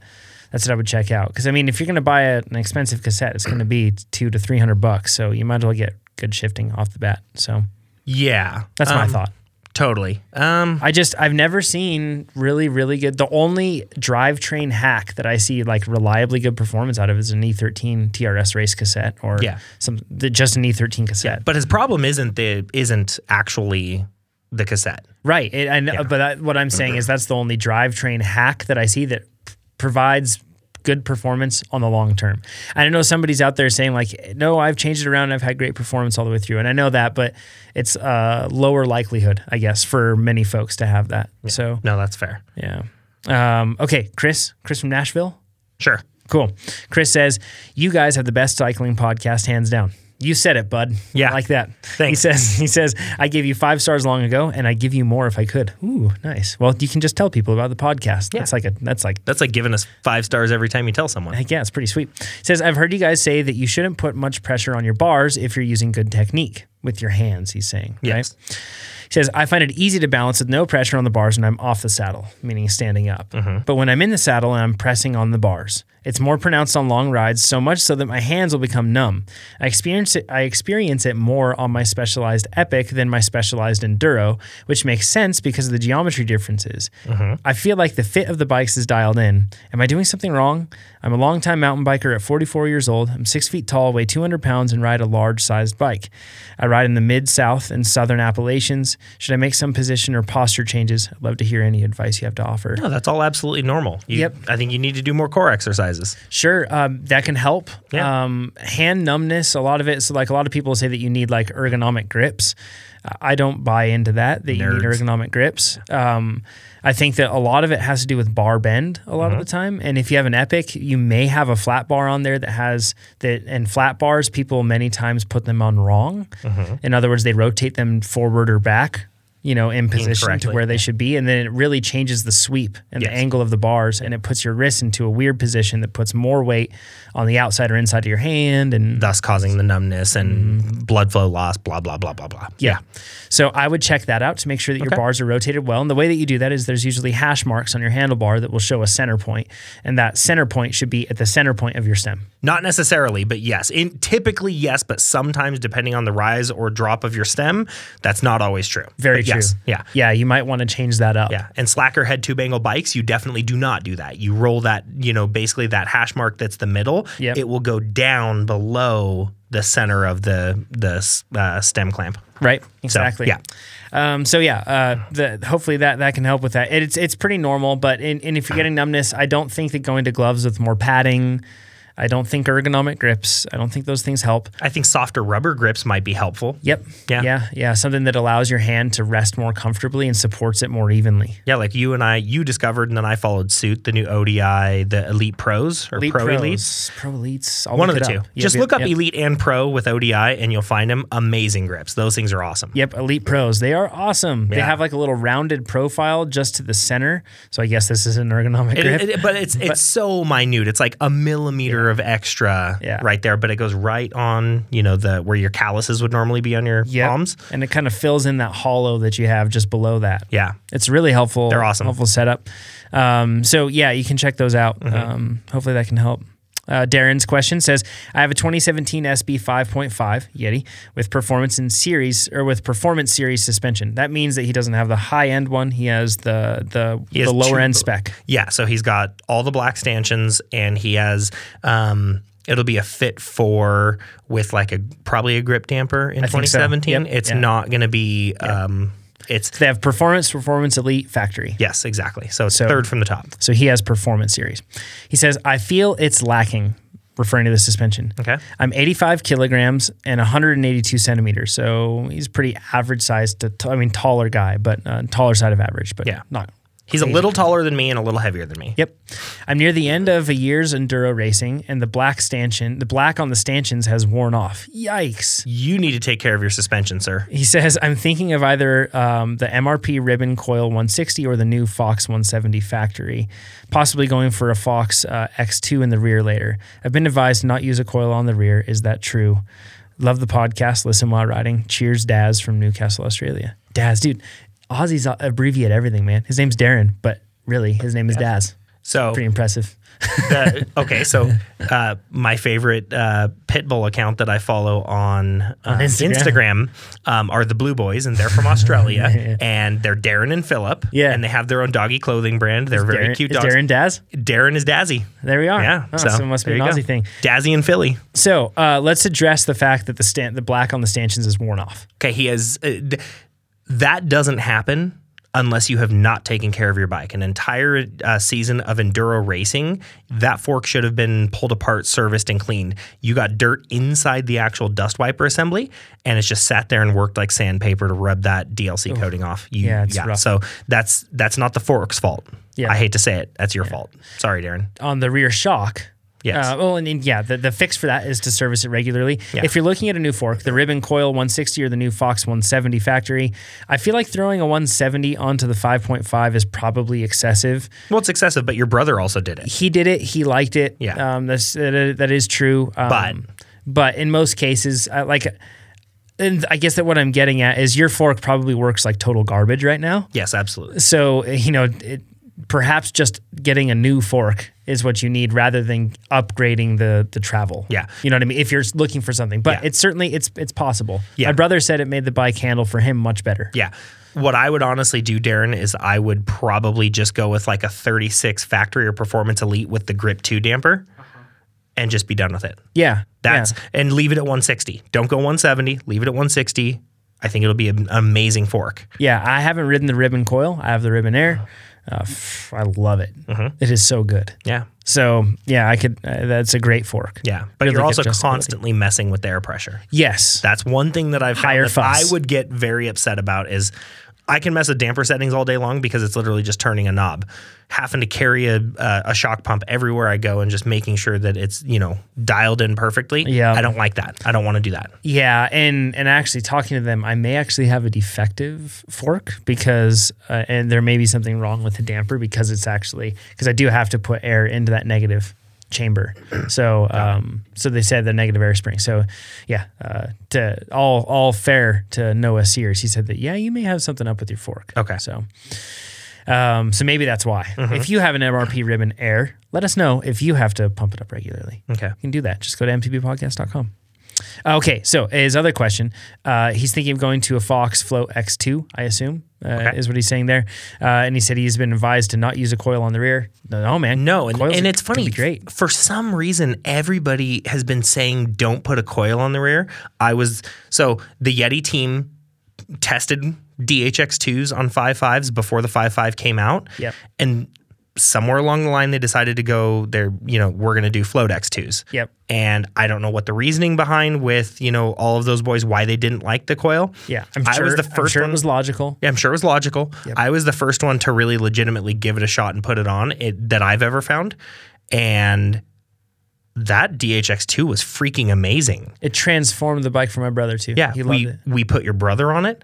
I've got multiple local people on a DHX2 on an SB55. I've got a bunch of listeners. There's like five or six now that have all gone to DHX2s with the SLS coil. Yeah. And they freaking love it. Like If- everybody says it's amazing. If I don't get the 150 this year and I keep my 5.5, I'm absolutely switching over to a coil shock in the rear. Yeah. And And and, here's- that's for a light rider. yeah, totally. Just because I feel like if you're outside the bell curve, it can be tricky to dial that one in, Okay. that rear shock. Okay. Um, bell curve meaning like the standard rider that would fit, uh, you know, for that standard bike. 170 pound Yeah. rider, whatever it is. Yeah, and since I'm on the light side, it's tough for me to get a setting that works. Totally. But I could get a coil with a spring that's tuned for my weight. Exactly. And you don't have to worry about spring curves because you don't have one. Um, and what I will say also, there's been two or three people. One very close friend of mine had a 5.5 and he put a Float X2 on his. And after a couple months, he actually switched to the DHX2 and said it's a way better shock for that bike. There we go. So, So, Daz, don't worry about it. You can you can throw a coil on there. yeah.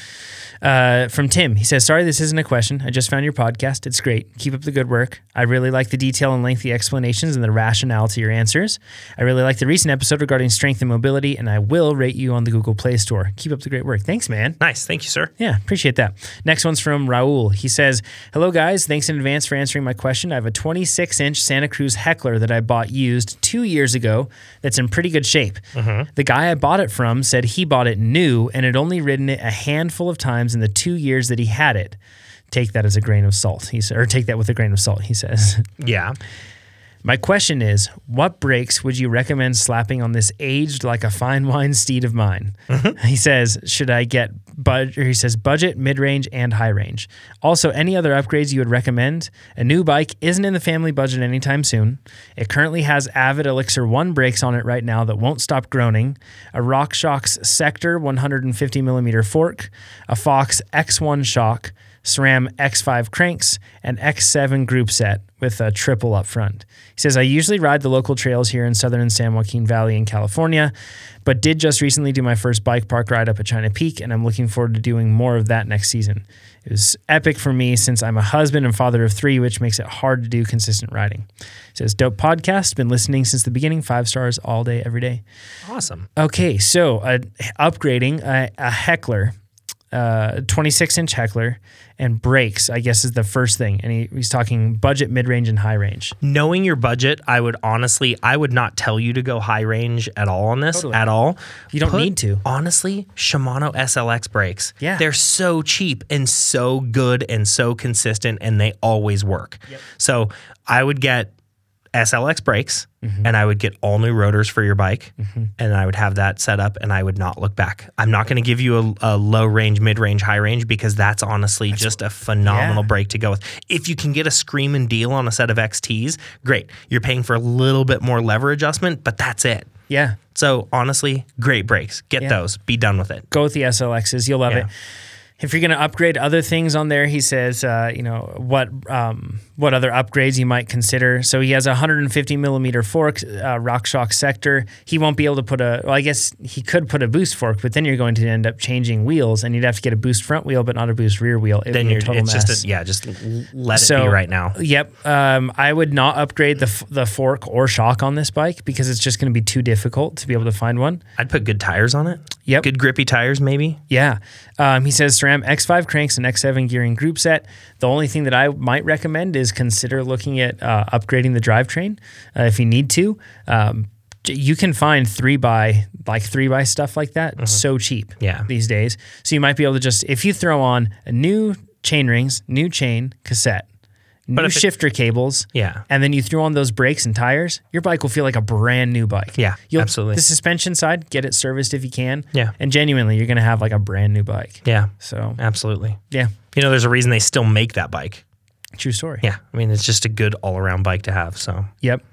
Uh, next one is from Josh. He says, uh, Hey guys, your neck and neck is the world's greatest podcast with the Train and Road podcast. Huh. those guys are jerks, I hear. I'm hedging my bets. Yeah. Uh, Yeah, with that one. I say they're jerks only because I want to die pretty much after every workout that I do.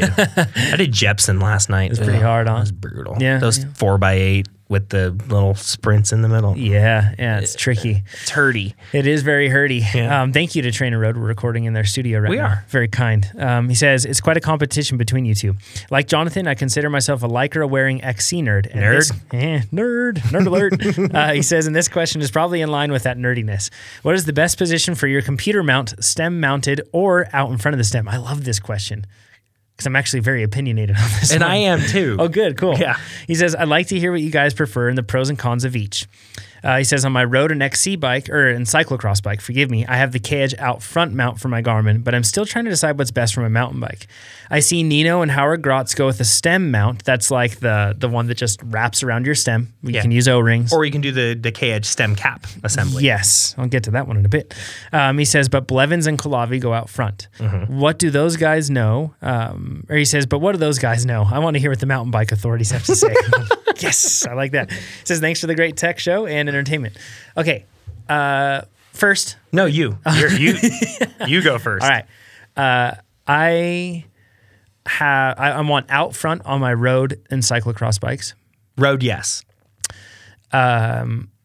Yeah, you bring up a good point. Not cycle, uh, or I should say, if I'm gravel riding and a road, I want it out front. Perfect. Yes, absolutely. if I'm cyclocross or I'm mountain biking, I, I'm going to cheat and say I don't want to mount anywhere. I just want to use a watch. But Exactly. I know that that's not what we're really talking about Yeah. here. So uh, if you're talking, if you have to put one there, then I like this is crazy. I've tried it and gone back and forth. I like O rings wrapped around the friggin' stem. Just the silly Just the Garmin cheap little Garmin Yep. O rings. Yeah. No, And, that's and here's why. I don't like the the my least favorite one is the is the K Edge stem cap mount okay. It's it's really high. it sits it high Yeah. and then it gives it a very unflexible mounting position so basically like uh it's not like the so if you have an out front mount Mm-hmm. i don't recommend tightening it so much that if you hit it with your hand it doesn't move Yeah. like i recommend tightening it to the point where you can hit it with your hand and it will move a bit Well, yeah, because if you crash, Yes, then it moves. exactly. Yeah. So and Mm-hmm. and I see a lot of people tighten the you know you put it on the K edge on the stem cap mount on the top. It doesn't work. It can't move. It can't move. Yeah. So basically, when you're when you crash, that Garmin's probably going to be the first thing to hit, and it is going to explode. Yeah. And then you've just broken a really expensive computer. Done that a few So- times. Yeah, right? Yeah, haven't we all? Yeah. So that's why I like the O-ring mount because it allows it to move. Um, This is very true. it's functional in that respect. Yeah. Mm-hmm. Now the K Edge out front mount is my favorite out front mount by far. Yeah. Mm-hmm. It's the best one that I've used. Unless you have something like a specialized on the Venge, that stem has its own mount. But it's still an out front mount. Yep. If you have an Envy uh, stem, you can get a really cool mount that that actually acts as a faceplate. It's really nice. Um, if you are going to put it out front, make it so that it is in line in height from the side with the top of the stem, the top of the screen. Don't make it sit higher because it's just going to put it in more danger. Yeah. and it's aerodynamically deficient. Which Uh, of Because course is- road yes. people, we have to worry about those. This is true. They, They. have to worry about those things. Those, Those, people. those people. yes, I said those people. so, what about you? I, I, I, do you differ? Uh, road and gravel, I like the out front. Yeah.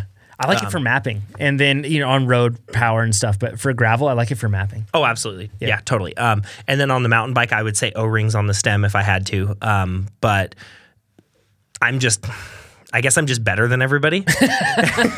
Okay. and I just don't. I just run a watch all yeah, the time. yeah. Like I just, I don't care. I don't. If I really need to like look and see, oh, I'm putting out 317 watts right now, and blah blah blah, and this yeah. is my heart rate. Then then I'll just look at my watch. It's not that big of a deal. Yeah. But let's be honest. I'm a mountain biker first, Yep. then a gravel and cyclocross guy, and I rode when I have to do like hang out with certain friends. Yeah, Like, yeah. that's all I do. Yeah. Um, so I don't. I don't really need an out front mount. I don't need it on the bike. In fact, you know, I've broken so many Garmin's over the years that I just don't want it there. I want it on my hand. Yeah. I don't know why XC pros that race XCO, maybe it's different if you're doing marathon stuff because it's really helpful to have things like Insight right there. Of course. But XCO, why the heck do you have a head unit, man? Like put it on your wa- put it get a watch Put it in your s- put it in your bib. or do that. Hide it. Yeah, start the thing before you go and then just, you know, you can make it lap afterward. You can sign up for Trainer Road and then you can create your custom laps. It works great. So, um, but yeah, no, watches, man. They're, they're really good. Yeah. Uh, I do have, I have a head unit that actually stays permanently on my road bike. Uh, the Venge, it just sits there. And I have on my other road bike, man, I'm a spoiled brat. On my other road bike, I don't have a Garmin on there intentionally. I just use my watch because I want that bike to be like the raw, uh, classic Porsche 911 experience. By the way, can we talk about that really quick? How your Venge is barely better looking than your CAD 12. I know, right?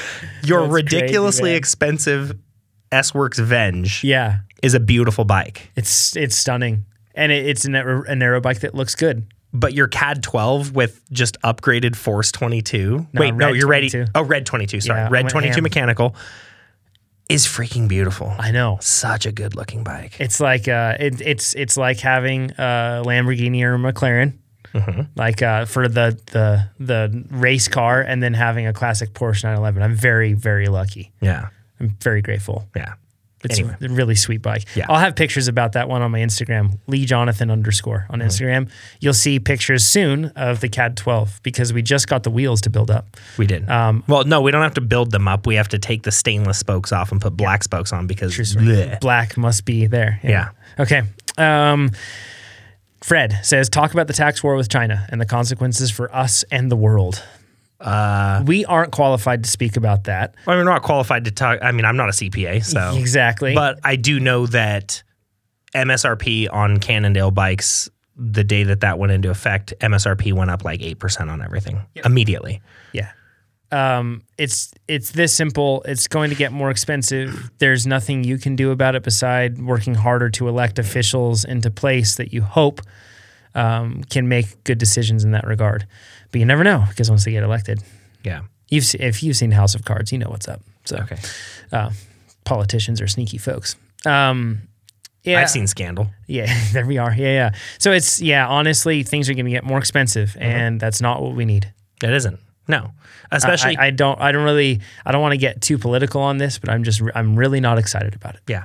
But it's honestly the least of my words, least of my concerns in terms of like you know po- political implications right now. Absolutely. So Yeah.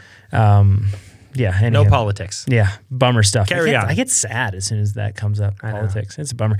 Uh, Eric says, "Is the Yeti SB 150 too much bike for Auburn, California, and Downeyville? I'm a little bit of a heavy rider. I like to party. Thanks for the podcast. Yeah, it's probably too much. For Auburn, I would say so. Yeah, Downeyville. I mean, it's a little too much. I mean, you, a 130 would be perfect for Downeyville, I think. Yeah, But I Yeah. mean, yeah, you're not gonna. The thing is, you're gonna be on a bike, so I think you're gonna have a good day no matter what. Yeah, But yeah. for Auburn, yes. I mean, you probably don't need it, but it's not going to feel un. It's not going to feel as unruly as you think. no. Uh, because of the inherent characteristics of how Yetis handle. Yeah. they're a bit more solid underfoot, not as spongy or soft or Yeah. something. Um, so yeah, um, yes, I would say so. Um, okay, another Yeti question from Roger Vanalist. I think I just got Bart Simpsoned. Maybe I said something and I don't understand what it is. I'm going to continue. He says, "He says, hi guys, great podcast and awesome content. Just wondering when you might do a review of the Yeti SB 130. Cheers from down under. I tried to ride one when I went to Yeti HQ to interview with uh, with Stretch. Stretch, yeah. wasn't a single one there to ride. Well, of course. They're completely out. So uh, We it's will hard to find. eventually. Uh, your dealers are probably will probably have them though. 'cause they Worldwide got 'em Cyclery before. probably has some really good information and reviews on the SB 130. head over to there. They, they got it. They know what's up. Okay. Yep. Uh, Matt Douglas says, Love the podcast, five stars. I know Jonathan has been riding the MRP ribbon fork for a little while now and just wanted his opinion on it. Just ordered the new evil offering frame and can't decide between the MRP ribbon and RockShox Pike. I really like the ribbon. Uh, I find, in terms of that, compared to the Pike, you'll find a very similar, uh, like, a, or you have 35 millimeter stanchion, so you'll find like a similar spec sheet in some regards, but it's a very different feeling fork. I would say that the ribbon feels more like a Fox 36 than it does a RockShox fork Okay. and the sense that it has uh, just buttery initial plushness that you can dial in, you can change it, but it has buttery initial plushness, like extremely smooth. That's been one of my favorite things about that fork. Well, that's going to be more like a Pike or a Lyric. Well, yeah, but In a rock shocks, sense. rock shocks. Com- if you take the same travel across the board, I found consistently rock shocks versus fox. Rock shocks has an inherently stiffer initial feel than a than a fox. You can tune it out. Uh, y- True. Okay. But Yeah. like foxes just have this like fo- the Fox 36 with the grip whatever two, damper. Mm-hmm. Dear me, the thing is just so good, right? Like the initial plushness, you feel like the front tire never leaves the ground. Yeah. Um, it's really good, but then you also feel pretty stable, and you get that with the MRP, and you can dial that in Okay. um, the the other cool thing about that is I actually I ended up using this at the North Star Enduro pretty regularly. How it has the ramp control in there. Mm-hmm. I was actually changing the ramp control based on the different trails you rode because one trail would be coaster, which is a trail that is not lot of technical at all pedaling, yeah. Mm-hmm. and a lot of pedaling. So I actually made that fork much less progressive in that respect. So Okay. because it gave it a little bit more stable platform. Yeah. Um, then uh, when I rode sections that were gnarlier, like sticks and stones and dog bone and all that stuff, it was much more progressive. So then I could have initial plushness to keep the control, but then have a lot of bottom out resistance. Yeah. So like it's really cool to be able to just flip that, and you know, and you have a dun- bunch of adjustment with Yeah. it. So I just remembered the settings and did that. Like we just talked about, though, the only downside of the fork so far uh, was the fact that, um, man, uh, the, I've had to bring that shock pump with me on some rides to be able to air up the positive and negative chambers independently and do all that. But uh, one thing on that too, that's brought to light something that I think a lot of people don't understand. You can't just pump up if you don't have an MRP fork. Mm-hmm. Uh, you have like a Fox or RockShox with self balancing positive and negative chambers. Yeah. You can't just throw air into your fork and then ride and expect it to be okay. No, you have to actually set it so that it balances out. Like you have Yes. to run it through the suspension Yeah. In fact, multiple uh, times. One thing that I do, so I'll like cycle it for a while, and then after that, I put my weight on it and compress it and keep it compressed. just for a hold it bit there. and Yeah. hold it there. Yep. And I keep the shock pump on. Yeah. and then I let it go, and then you'll look at your shock pump, and, And it went you'll- down three or four psi. Exactly. Yeah. So then you have to pump it back up to that, and then do the same thing.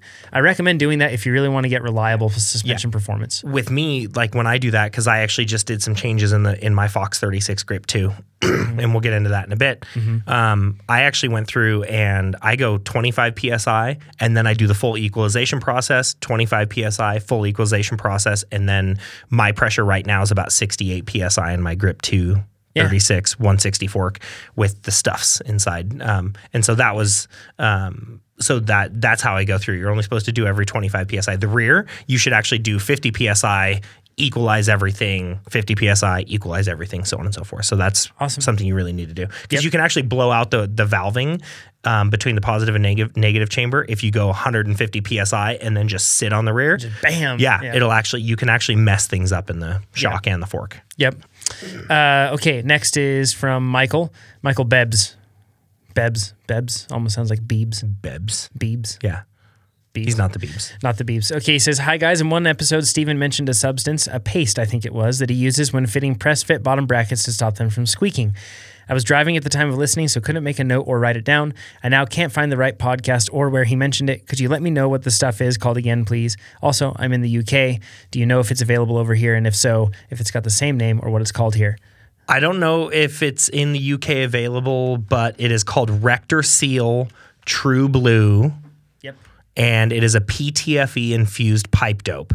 Um, I'm looking right now to see if you can get it in the UK, um, and it looks like oh yeah, it uh, looks like it is on Amazon.co.uk. It's under a brand called Easy Flow. Rector Seal True uh, Blue Pipe Dope, and it That's, is that's the letter E, the letter Z, and then F L O. yeah. And uh, it's their part number 86289, but it's on amazon.co.uk. So it looks like, um, actually, it says it's currently unavailable there, but you can find it, I'm you sure. can find it in the UK. It's a very popular for when you have ductile iron. Um, Pipes in your house and stuff for gas and things like that. It's actually um, a pretty common substance to use. I feel like dudes that know what ductile iron is, dudes and gals that know what ductile iron is, are like, you know, they're pretty serious. People who can weld on ductile iron are pretty serious Bet too. some thin metal. Yeah. Um, maybe Neil. Maybe our friend Neil Actually, could do I, that. yeah. no, I may be wrong, but I highly doubt Neil knows how to weld on that. Yeah, maybe wrong. Yeah, I- cast iron, ductile iron. It's they're they're they're two very very specific welding techniques that not a lot of people know. Indeed. Yeah. Okay.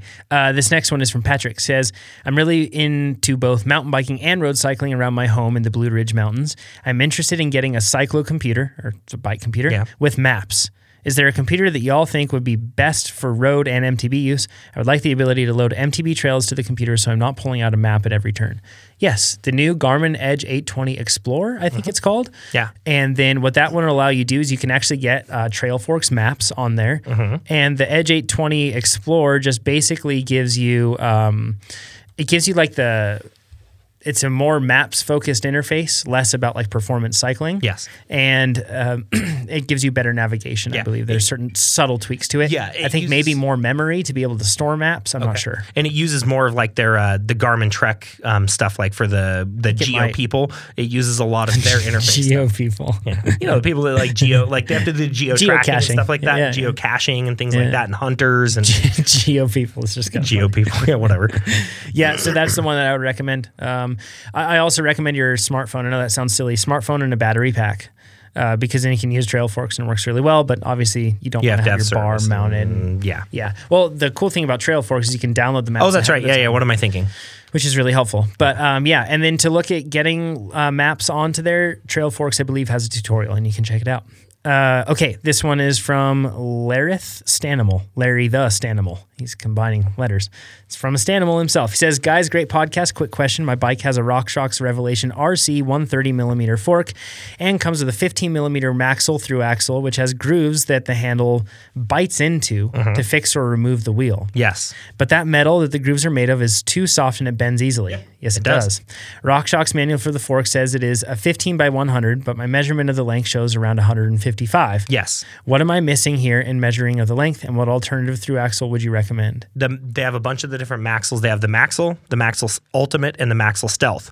The Stealth is the bolt-on one that uses a six millimeter Allen. The uh, Maxle Ultimate is the is basically a lighter version that has a quick release lever on it. But it, you don't have to deal with that that soft pop metal almost that is the little cam Yeah. thing. Yeah. So the the width being 155 millimeters is the f- overall length of it. Your axle spacing meaning hub flange to hub flange is 100 millimeters. So for your axle to be able to work in a 100 mil axle, it has to be longer than that axle. So your 155 mil is just the measurement you're going to use to order your new RockShox Maxle, whether you get the Stealth or the Ultimate. Yep. Um, go to Worldwide Cyclery or give them a call, and they will tell you exactly which one you need, and they'll get you taken care of. And yes, I agree with you. That front axle sucks. Uh, s- uh, pro tip on that one. I had mine bend. It gets like dog-eared corners Yep. on that. Yeah. And I actually took a Dremel and I actually ended up cutting just the, a straight line. Made a in, wider flange. Yeah. And I made a wider flange. It's still functional. yep. Um, and it ended up helping. Yeah, but yeah, you should totally get rid of it and do. I agree. I would do the bolt on, but I also like bolt on axles, and I don't care about you Right. know quick release. So Yep. yeah, Uh, okay, uh, let's go into the next one is from Hunter. He says, I'm sitting in traffic and I got to wondering. I'm on a 2018 Trek Fuel E EX 9.8. I love the bike, but I really wish the Fox 34 performance and DPS performance shock had more of a supportive feel to it when climbing and descending. I'm playing around with the volume reducers, but to get them as supportive as I like, the bottom out resistance is just too much. I'm 220 pounds and do pretty general trail and enduro riding. Any suggestions?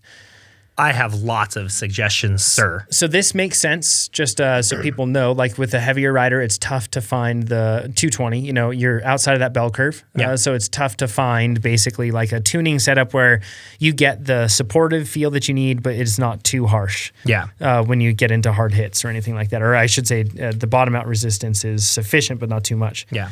Um, so what would you? Let's start with a fork, a Fox 34 performance fork. What would you do to make it more supportive? So your your performance fork with the the grip damper. That's their that's the basish model. Yep. Here's the problem with that. In that unit, you're not going to have a ton of options. I would recommend going to a performance elite fit for, and then putting a Luft, uh, the Luftkappa from its it's sorry. Let me start over. Okay. Vorsprung suspension out of Canada, and it's pronounced Luftkap, not Luftkappa. I don't know why I keep doing that. It's the Luftkap. Uh, Oh. Probably because I basically- always say it wrong. yeah. Sorry. so on the top of the airshaft assembly, you basically replace it. And this changes so much about the 34 Evol and 36 Evol forks. This is actually what I just put in the 36 grip too. we're we're we're exposing right now. Uh, This is this Uh, is your tip. This is my tip. So Okay, cool. uh, we're tips and questions. yes, yeah. Um, so you throw that guy in there, and it creates so much more initial suppleness without destroying your mid stroke support and ramp out at the end. Mm-hmm. You being a heavier rider, you need that mid stroke support and the ramp out. But to get everything correct so that you have all that, you have some initial harshness. Mm-hmm. And the bike is, you know, doesn't handle chatter and chunder very well. So that is a quick way to fix that issue. Got it. The next issue is your 9.8 doesn't come with in 2018 it did not come with a through shaft rear shock. For 2019 it does. Mm-hmm. Through shaft changes that rear suspension f- a lot. Mm-hmm. But you can't commercially buy the through shaft rear shocks. Those are only available on OEM, you know, on the Trek Fuel. It's the 9.9s and now the 9.8s they're doing them as well. Shop order it for you. No. Oh wow. You cannot uh, order it as an aftermarket part at all. wow. So what I recommend, you have a it's a 210 by 52 and a half millimeter rear shock. Write that down.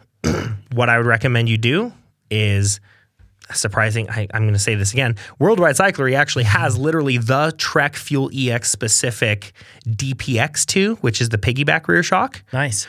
that will solve all of your problems because the DPX2 for heavier riders is going to reintroduce a lot more small bump compliance. You have more oil volume to handle the heat of being a heavier rider and cycling that suspension a lot more. And you have all the benefits of the DPS inline rear shock. So, We so just made that's a happy human. so that's the workaround. Um, I think they actually list it right on their website as the the Trek specific one, but also you can just call them. Cool. So so go to our website, our store, link through to Worldwide Cyclery, and then you can order that shock right there. there you go, Hunter. And it, and it comes with all the hardware and everything you need. awesome. So it's a ten minute swap. This next one is from Tater Tots Jackson. I love I'm just tater reading it tots. how he writes it. You so said tater again. That's twice in one Double episode. tater. Yeah. He says, guys, the podcast is amazing. Five stars review already submitted. Nice. I've worked mom or worked my way up through episode 40 and now listening to to nothing but this podcast. For years I've struggled mightily with busting out my lungs on climbs. I can find myself frequently having to stop on climbs that most others seem to nail without hesitation. After much thought and trial and error, I've concluded that at least a large part of my problem has to do with psyching myself out even before hitting a climb, a self fulfilling prophecy, if you will. My question is what mental exercises or training do you apply for such situations? Thanks and keep sending it. Yeah, I see this a lot with people. Yeah. Um, they actually have the fitness to get through something, but they they mentally defeat themselves before they even get to it. I know this sounds like silly, like uh, Tony Robbins walk on the hot coals sort of stuff here, but um, which I still laugh that people actually did that and he got in trouble for it. Weirdos. Yeah, it's really funny. um, but anyways, uh, so es- essentially, th- there's a whole theory out there called the central governor model that. Uh, basically, there's a theory that your mind ends up depicting much of what your body's uh, performance uh, fulfillment of its performance potential will be Yeah. and basically that uh, you you can create an environment where a psychological environment in which your body can explore all of its potential, or you can create one where it's limited, Yeah. right? Yeah. So and and, and it makes sense. Um, there's the, the, there's a whole lot of, of theory and practice behind this, but the, the the simple way to fix this sort of thing is to get in reps of doing it properly. And I know that sounds you know like duh, uh, but that's that's what it is. Yeah. Uh, that's why interval training, interval training, interval training is so good. Yeah. Because so i- it's the best way to get bring about fitness in a short amount of time, but also it isn't just like a shortcut. It's the best way to bring about fitness because um, so I'm going to step back a bit here, but basically, when you're training, and as a coach, uh, what I look for when I, you know you're trying to train somebody is you look for okay, I need certain things to change about this person's body. Yes. I know that in order for those things to change, I, this person needs to work at a certain level of intensity, and for something else to change in their body, they need to work at a different intensity. Yes. It's pretty simple, but if you think about it, it's kind of like uh, you know, like uh, I mean, yeah, I, I think you all get that. that. That makes sense. So when you're talking about training a person with interval training. eh, Sure, you could say a lot of great things happen when a person is riding at their peak aerobic uptake, which is VO2 max, but it's very hard. Yeah. So you can't do that forever. So a great thing about interval training is that you can spend three minutes there, then rest for three minutes, spend three minutes again. You've done six minutes there. Whereas otherwise you probably can't just ride there at six minutes, right? Yeah. So like that's the cool part about interval training. But psychologically speaking, it's very good because what you do is you dose your body with something for a duration that will stretch your limits for now, Mm-hmm. but it's okay. You can get through it. You might not feel like you can get through it, but you will, and you'll take confidence in that. Yeah. And then fast forward three weeks, and then you're at a point where you're actually going at that same intensity for a longer duration. Yes. And it starts to build up, and you start to get to this point where. Whereas it was really intimidating to face down a hard effort like that, whether it was because it was a steep climb or an interval, now you've faced that so many times that it's not scary anymore. And you find yourself kind of taking courage in the fact that, hey, I can do this. So that's why interval training is super helpful for everybody. Uh, even if it's not progressing at the proper rate and everything else, which that's how you really get the true benefit of it, you're still going to be getting a psychological benefit of getting yourself familiar with going hard and getting into that uncomfortable place and being comfortable while being uncomfortable. And that's you know that's the beauty of it is uh, you know the human body can do a lot more than the human mind thinks it can do. Yeah. and that's your limiting factor. And and I think Trainer Road does a really good job, especially now that I'm in plug. I know seriously, like that's and it's I can't plug it. You can't. we were just we were just talking about um, how I just did Jepsen, and that's one of the things that you know that's a four by eight minute interval at VO2 max or the, yeah, it's just above threshold. or just below threshold. yeah, sorry. just below Yeah. threshold with some spikes. With some spikes of like you know, and I was doing spikes of almost 700 watts because it says if you can do them and keep your you know Yeah, RPM yeah. your cadence where they want it, then great. Um, and so those just below threshold points got harder and harder and harder as I would go through the Mm-hmm. 4 four by eight minute, you know, basically. Um, so these little chunks of two minutes between those sprints. The third one and the fourth one would end up getting really hard on the third big eight minute chunk. And then the fourth eight minute chunk, I barely made it through. Yeah. I thought about giving up a couple times. And if I was on a climb two years ago, I would have stopped and rested. yeah. This doesn't allow you to do that. And it forces you to kind of overcome that psychological, I can't do this. And I made it through it. And I was fine. And you this year, you were a totally different rider. Yeah. Whenever we went riding on anything, like you were never needing to take breaks. Yeah. And we were going up some pretty gnarly stuff this Yeah. year. And I mean, even in Squamish, like I was off the interval training and I wasn't doing trainer road all summer long. Yep. And when we got done with it, I was like, wait a second, we just did 4,100 feet of climbing and 19 miles. Like, That's steeper than and Yeah. shorter than you know, and a lot of riding that I've done. Granted, there was you know at the very end of the last climb, I was pretty done. But yeah, yeah, but still, Yeah. it, it proves to your body that you can do things your mind thinks it can't. Exactly. So yeah. so being comfortable with being uncomfortable is the key to that and you can push yourself and keep going. So just uh, on these climbs where you do take your breaks, go a little bit further before you take a break next time and then a little bit further and then so on and so forth and you'll just get longer and longer and longer and by being comfortable with the uncomfortable, it gets easier and easier. Yeah, very true. That's it. Uh, Josh, this is going to be the last one. He says, Now that MTB Nats are mostly announced, still waiting on a marathon location, what advice is there for cross country guys living at 860 feet? I've only been racing for three years and have just focused on moving up to Cat 1 in our local series as fast as I could. I don't plan on being super competitive at Nats for a couple years, but would like to experience it. I'm honestly thinking about skipping Winter Park because of the insane elevation and just doing some other events. Thanks for the tips. Love the podcast. I just rode there um, because the the rumor was that it was going to be there, and sure enough, it is. Uh, it's very high. Um, like I think it's just below nine thousand feet is the base elevation, and then you go- just go up from there. And I climbed up to like twelve thousand five hundred. Okay. Um, I'm almost certain, like I would be very comfortable saying the course will not go that high. I think the course will be probably, mm, you know, it won't climb a whole lot because you're going to be doing shorter laps Yeah. in terms of elevation. That climbing will add up over the race, but you're not going to go really high up. Uh, in terms of what you can do, so like uh, a kind of a misconception. So when you train and become acclimatized at elevation, your plasma volume increases in your blood. Uh, thusly, is able to carry more oxygen. um, so that's usually a benefit because you're just getting basically like a denser concentration of oxygen into your fuel, and then hopefully your body can actually you know utilize that and use all that stuff. Um, because the I guess a misunderstanding with elevation is people think that it's um, there's less oxygen up high, and that's not true. It's the same amount of oxygen. It's just there's less pressure up there.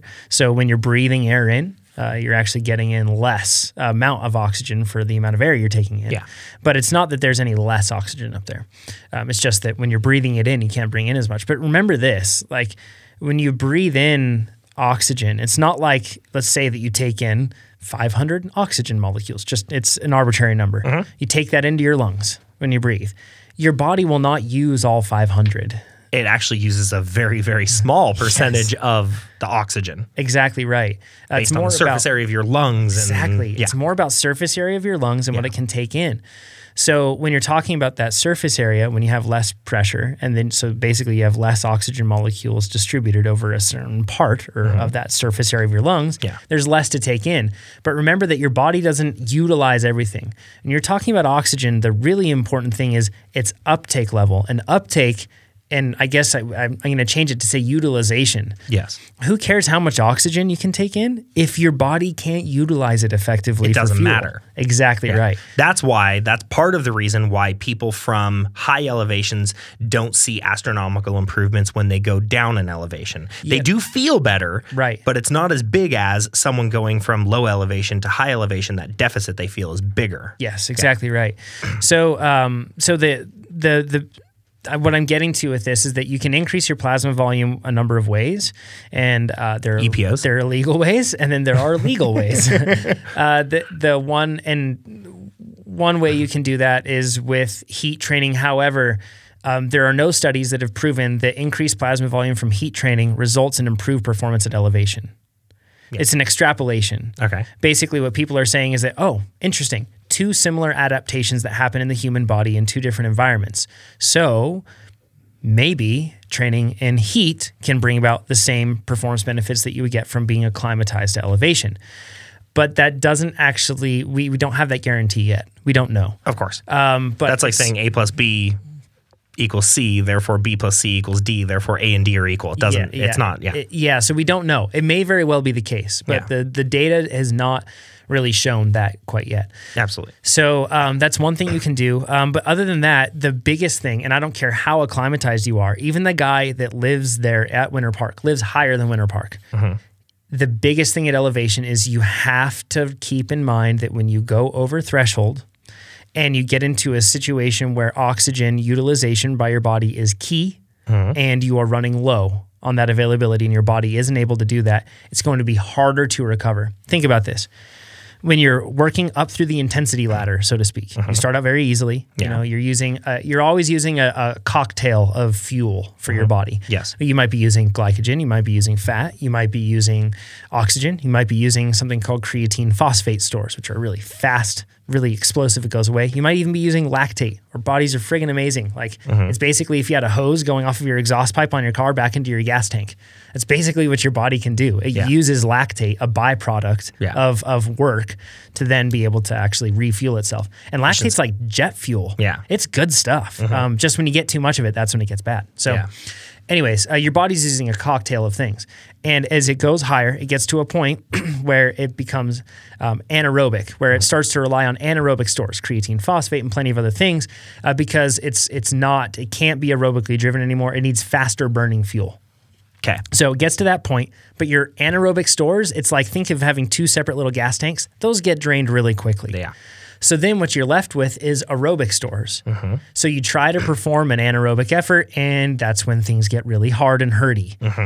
Uh, but the interesting thing is, so what will happen is your intensity will drop as you need to recover from that, whether you stop pedaling or whether you just pedal at an easier intensity Yes.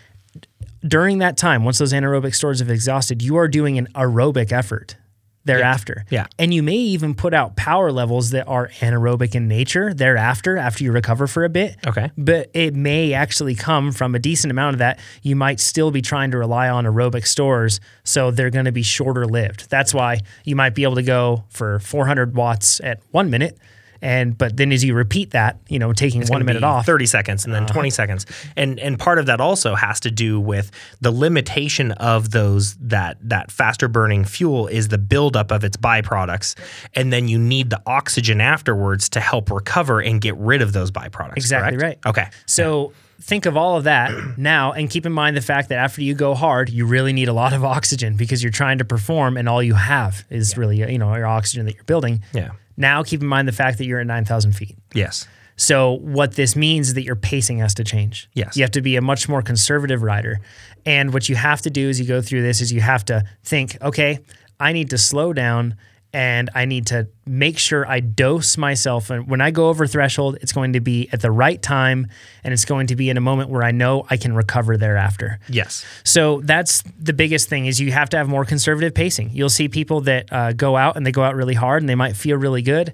It's not going to last long when you're at elevation. yeah That's a very, very brief, high level, uh, right, basic level overview of of the Krebs cycle. And, how and it i works finally cycles. understand some of it Yeah, yeah it's basic stuff. i like the crab cycle yeah, yes, grabby Wait. patties, exactly right. tasty Um, okay, uh, let's close it out with our tips. yes You don't care they're counting on your tips to live?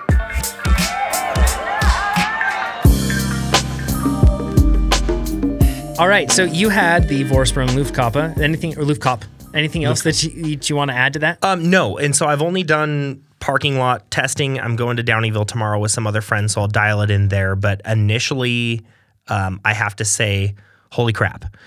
Um, so my biggest problem with the with the Fox the the 2019 36 Evol Grip 2 is that I had my high speed compression on and high speed rebound on that fork completely open as soft as it would go and I felt zero small bump compliance out of that fork.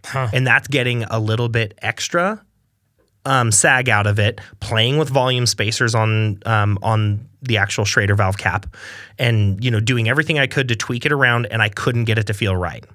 So threw the Luftkop in already. I'm already at like three and four clicks of high speed rebound and compression, and that fork does not leave the ground at all, and it's super supple. But it also has a really good progression from mid stroke through the ramp out, like through the bottom out. Nice. So already, I think it's going to be an amazing add on, and I think that anybody should probably have one in a 36 or a 34 chassis in the new Evol. But they make them for all different forks. But Downeyville tomorrow. Downeyville You're tomorrow. gonna test it out. I am going to test it out. Uh, my tip is uh, blinky lights. I know that sounds really lame and not interesting, but uh, Hmm. two. Re- Steve looks so disappointed. there are two reasons I'm mentioning this. If you spend any significant time on the road, Uh, you should have one of these on, depending on your state, dis- depending on insurance companies, depending on plenty of other things.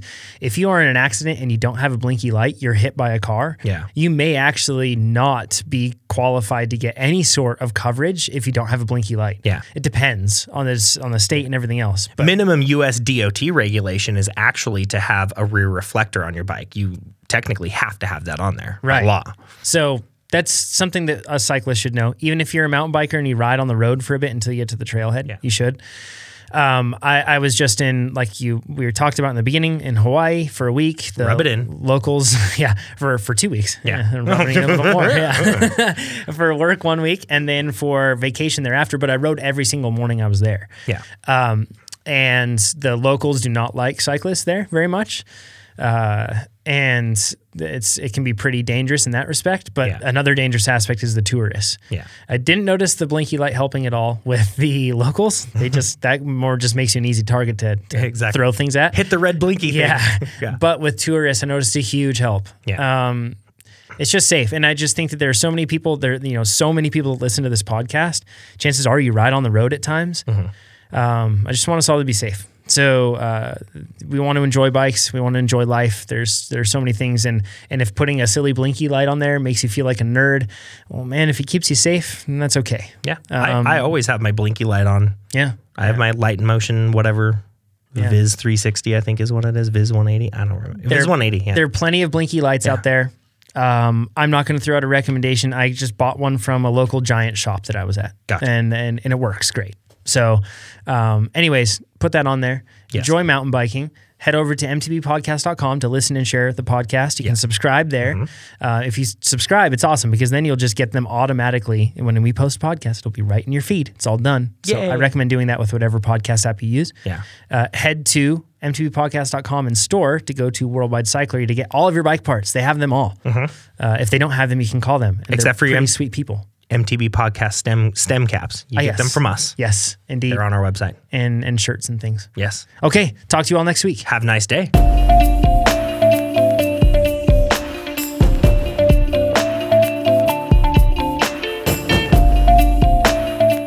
Hey guys, Jonathan here. Just wanted to thank you again for listening and let you know that if you like the song that you're hearing now and the one that you heard in the intro, it comes from Wave Riders Entertainment, my good friend Tommy Walter.